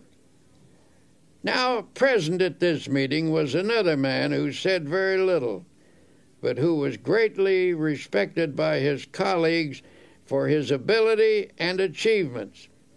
After listening to the obstacle man's litany of objections, he finally asked, "Why do you constantly emphasize the obstacles in this proposition instead of the possibilities?" The obstacle man responded, "To be intelligent, one must always be realistic, and it is a fact that there are definite problems with this project. What attitude would you take toward these obstacles, may I ask?" The other man unhesitatingly replied, "What attitude would I take toward these obstacles? Why, I would just remove them, that's all, and then I would forget them." "But," said the obstacle man, "that's easier said than done. You say you would remove them and forget them. May I ask if you have any technique for doing this that the rest of us have never discovered?" A slow smile came over the face of the other man as he said, "My entire life removing obstacles, and I never saw one yet that couldn't be removed, provided you had enough faith and guts and were willing to work. Since you want to know how it's done, I'll show you." He then reached into his pocket and took a card out of his wallet. He shoved the card across the table and said, "There, read that. That's my formula, and don't give me a song and dance about how it won't work either. I know better from experience." The obstacle man picked up the card and, with a strange look on his face, read the words to himself. "Read them out loud," urged the other man. In a slow, dubious voice he read, "I can do all things through Christ who strengthens me." The owner of the card put it back in his wallet and said, "I've lived a long time and have faced a lot of difficulties, but there is power in those words, actual power, and with it you can remove any obstacle." He said this with confidence, and everyone knew he meant it. He was, in fact, a remarkable man who had overcome many odds, and his successful track record spoke for itself. His positive attitude, plus the fact that he was not in any sense holier than thou, made his words convincing to the men around the table. At any rate, there was no more negative talk from the obstacle man or anyone else from then on. The project was put into operation, and despite risks and difficulties, it turned out successfully. Think of the winning mentality that sports champions cultivate. When a game seems to be going against them, they can't let discouragement creep in. They can't let negative thoughts dominate, or they will lose the power to win. To be a champion in your own arena, your mental and spiritual resources must be razor sharp with confidence. Now you may say, "But you don't know my circumstances. I'm in a different situation than anybody else, and I'm about as far down as a human being can get."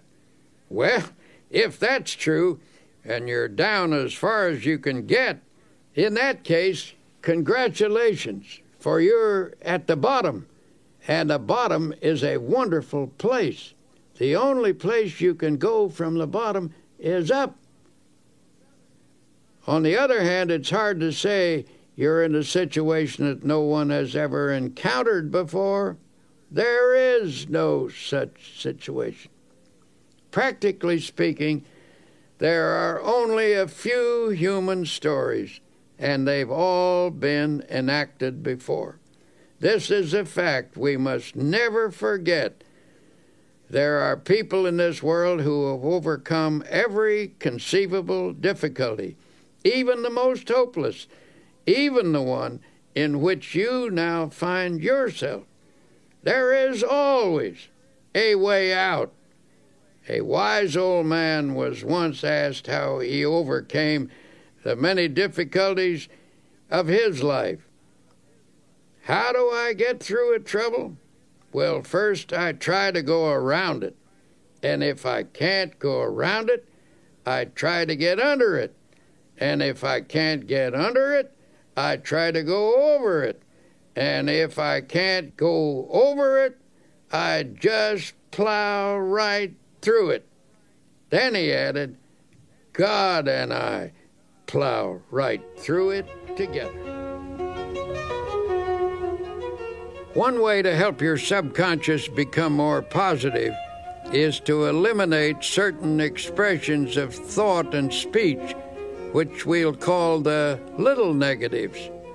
These little negatives clutter up the average person's conversation, and while each one is seemingly unimportant in itself, when taken together, they have a total effect of creating a negative mindset.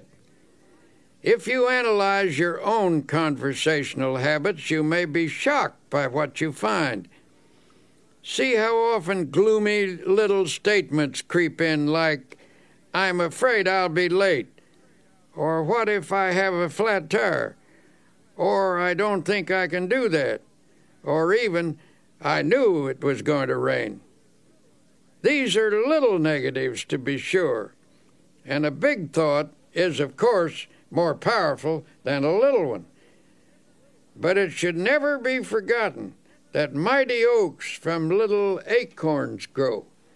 And if a mass of little negatives clutters up your conversation, they're bound to seep into your mind. Soon they accumulate in force, and before you know it, grow into big negatives. Make the decision right now to go to work on your little negatives. Root them out of your thoughts and your conversations. The best way to do this is to say a positive word about everything. When you keep asserting that things are going to work out well, that you can do the job, that you will not have a flat tire, that you will get there on time, you invoke the law of positive effects.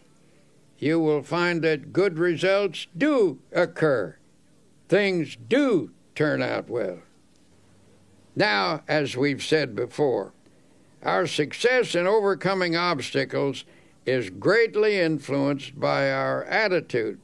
In fact, most of our obstacles are actually mental in character. Ah, you may object, my obstacles are not mental. Mine are real. Perhaps so. But your attitude toward them is mental. Attitudes are created by a mental process, and what you think about your obstacles largely determines what you do about them. Take the attitude that you can't remove an obstacle, and you won't, but get the idea firmly fixed in your mind that the obstacle is not so great as you previously considered it to be. Hold on to the idea that the obstacle is removable. The very moment you begin to think in this manner, you inaugurate the process that will eventually remove your obstacle. If there's a difficulty which has defeated you for a long time, it's likely that you've told yourself for weeks, months, and even years that there's nothing you can do about it. Inabilities, your mind gradually concludes that you are indeed incapable. And when your mind is convinced, you're convinced, for as you think, so you are.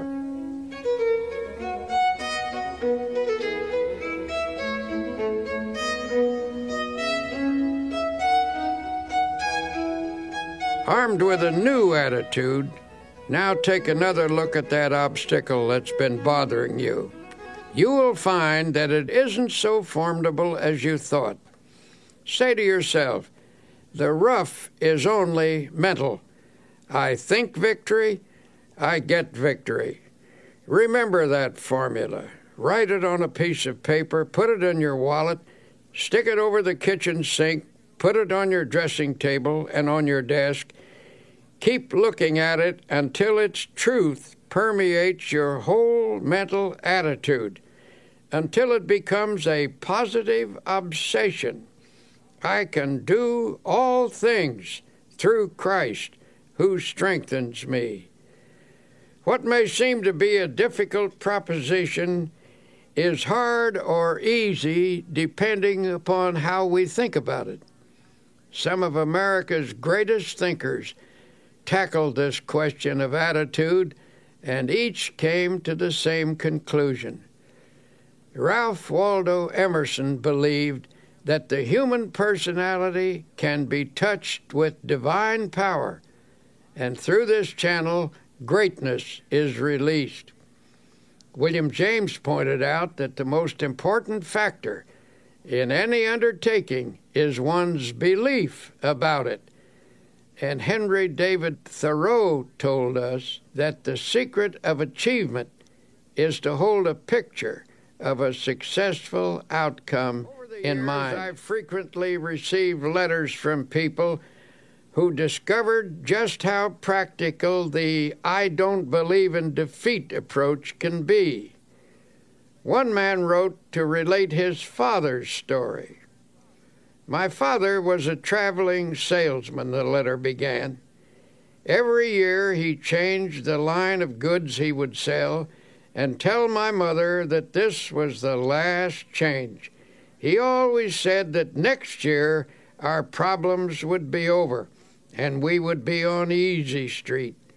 But Easy Street never happened, and my father was always tense, always afraid of himself, always whistling in the dark. Then one day, a fellow salesman gave Father a copy of a little 3-sentence prayer. He was told to repeat it just before calling on a customer. Father tried it, and the results were almost miraculous. He sold 85% of all the calls he made the first week, and every week after that, the results were wonderful. Some weeks, his percentage ran as high as 95%, and Father had 16 weeks in which he sold every customer he called on. Father gave this prayer to several other salesmen, and in each case, it brought astounding results. Here is the prayer. I believe I am always divinely guided. I believe I will always take the right turn in the road. I believe God will always make a way where there is no way. Obstacles exist, all right, but even if we don't dream them up, most of the time they're not really as difficult as they seem. It's your attitude that counts. Your attitude which gives obstacles their power or lack of power. To the degree that your attitude shifts from negative to positive, the ability to master your problems will come. You must believe that Almighty God has instilled in you the power to lift yourself out of the rough by keeping your eye firmly fixed on the source of your power. Affirm to yourself that through this power you can do anything you have to do. Believe that this power is taking the tension out of you, that His power is flowing through you. Believe this, and a sense of victory will come. One simple exercise to practice. say out loud, I don't believe in defeat. I don't believe in defeat. Continue to affirm that day and night until the idea completely dominates your subconscious. Eventually, you'll discover that the shortest path between you and your goal is a direct one, despite any obstacle in your way.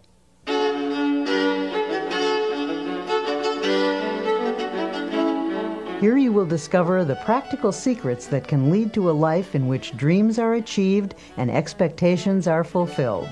As Dr. Peel says, life cannot deny itself to the person who gives life his all. So, as you listen, keep in mind your most burning desire.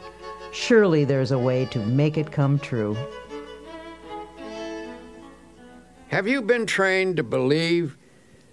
Are you convinced that you can successfully complete any task you set for yourself? Or are you a doubting Thomas? Do you shrink from even hoping for the things that you would love to accomplish? When you begin something, what do you really expect to happen? If you haven't been doing too well at achieving your goals, perhaps it's time to examine your expectations. It was William James who said, "Our belief at the beginning of a doubtful undertaking is the one thing that ensures the successful outcome of the venture." Rule number one, when there's something you want, learn to believe. The Bible teaches a technique for obtaining spiritual power, a method which emphasizes how a person can make something of himself. When released, this power can provide one of the greatest forces in human nature: belief, positive thinking, faith in God, faith in other people, faith in yourself, faith in life. This is the essence of the technique. If thou canst believe, it says, all things are possible to him that believeth. If you have faith, nothing shall be impossible unto you. According to your faith, be it unto you. Believe, believe, believe. So it drives home the truth that faith moves mountains. For those who are serious about getting the best out of life, I will once again suggest that you read the New Testament. Notice the number of times it refers to faith.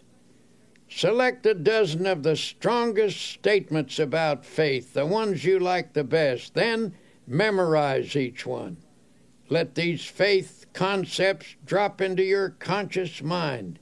Say them over and over again, especially just before going to sleep at night.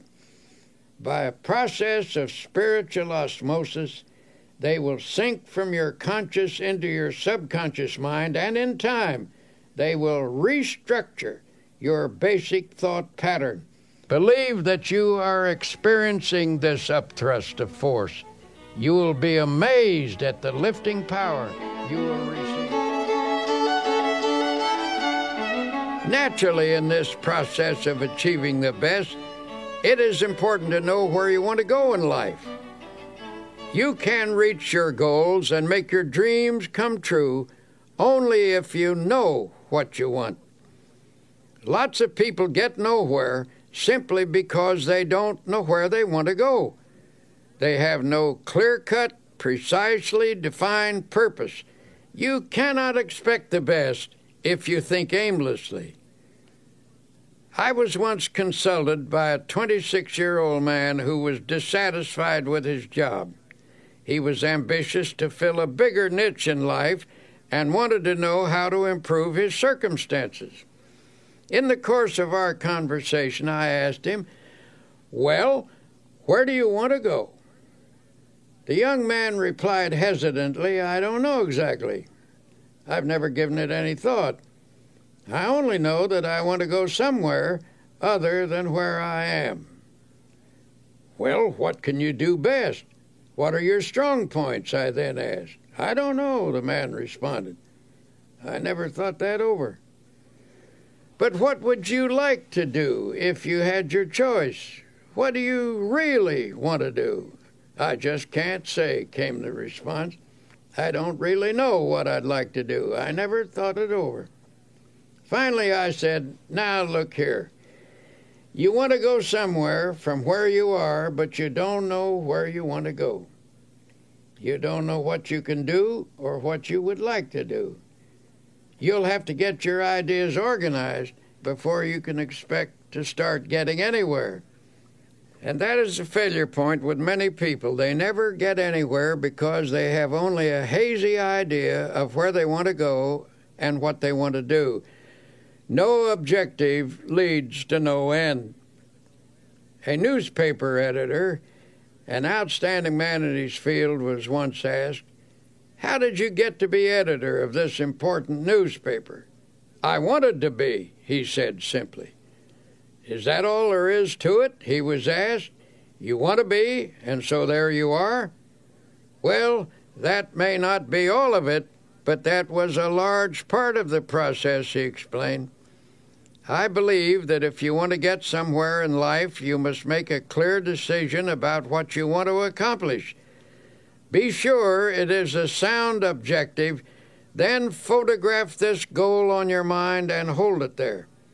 Work hard, believe in it, and the thought will become so powerful it will tend to assure its own success.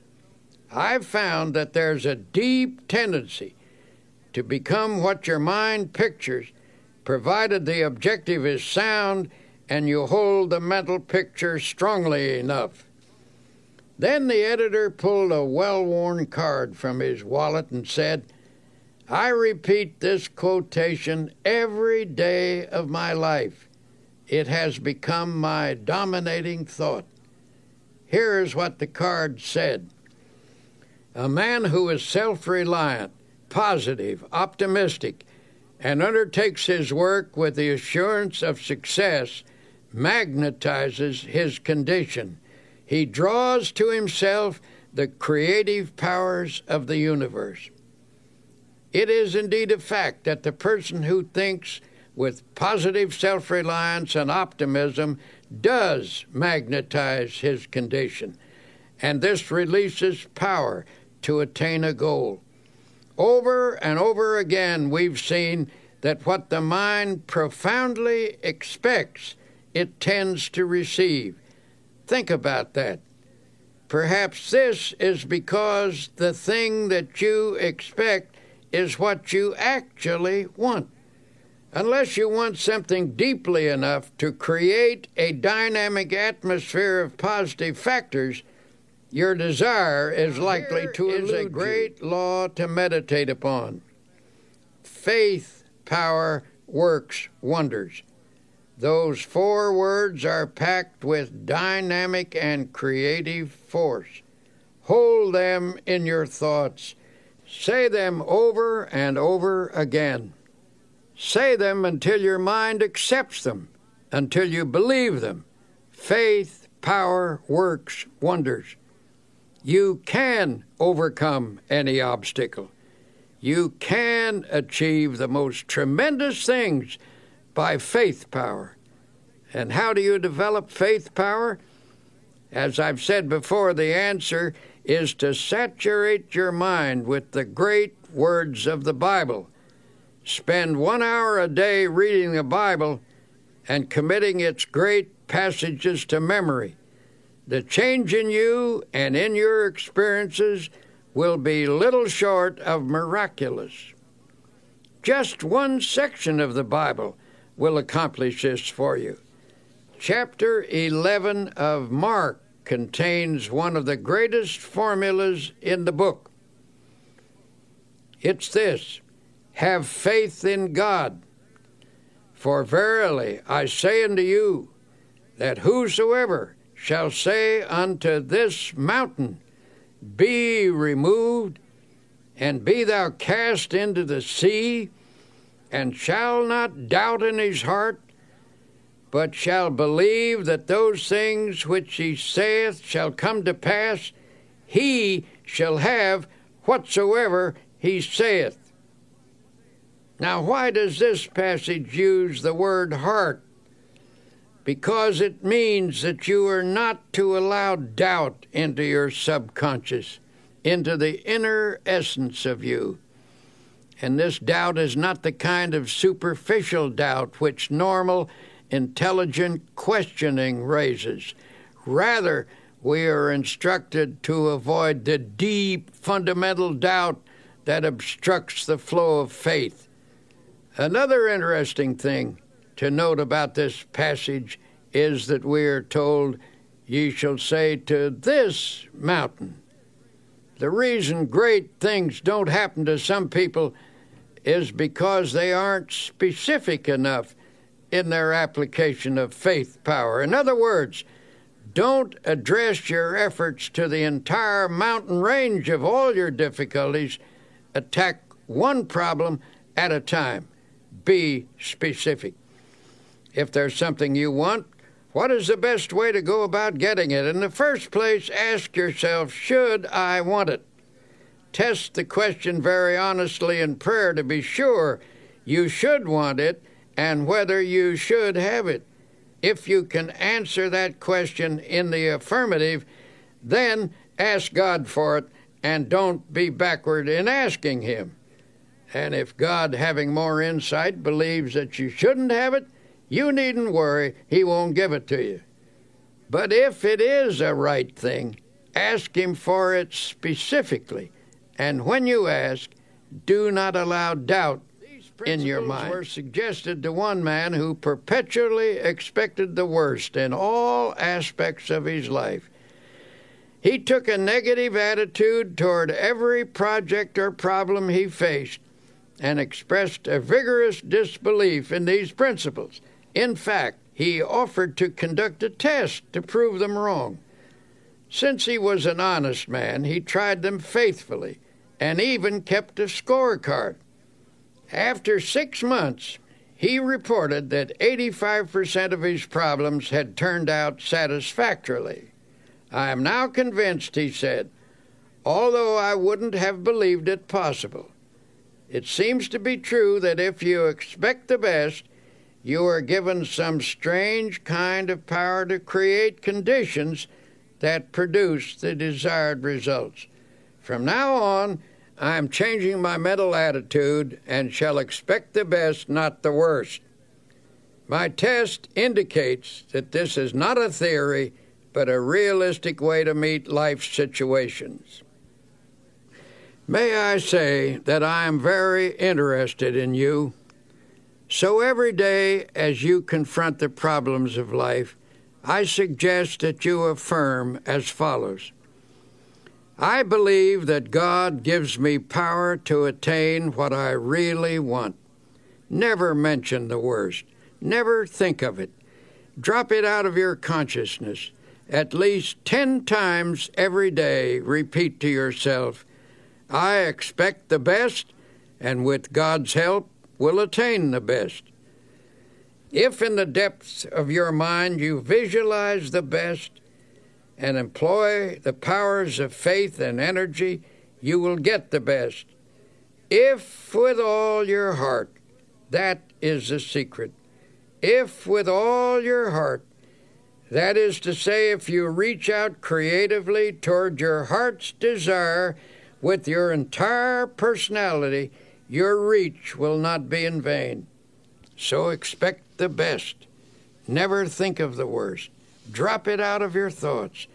Let there be no thought in your mind that the worst will happen, for whatever you take into your mind can grow there. So take in only the best. Nurture it. Concentrate on it. Emphasize it. Visualize it. Prayerize it. Surround it with faith. Expect the best at all times. And spiritually creative mind power, aided by God power, will produce the best. Finished listening to these tapes. What have you heard?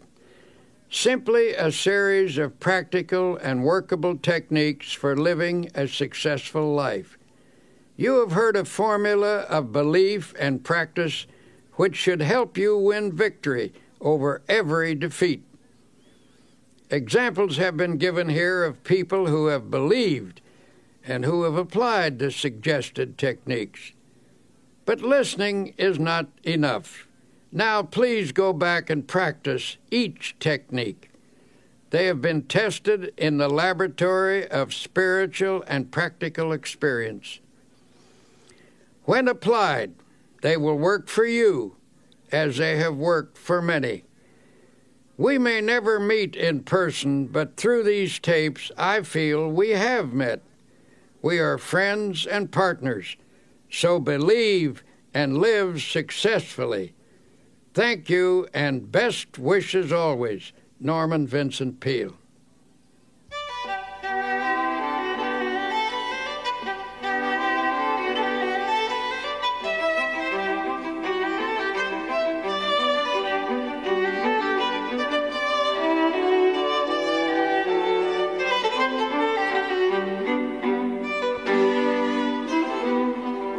You've been listening to Dr. Norman Vincent Peale.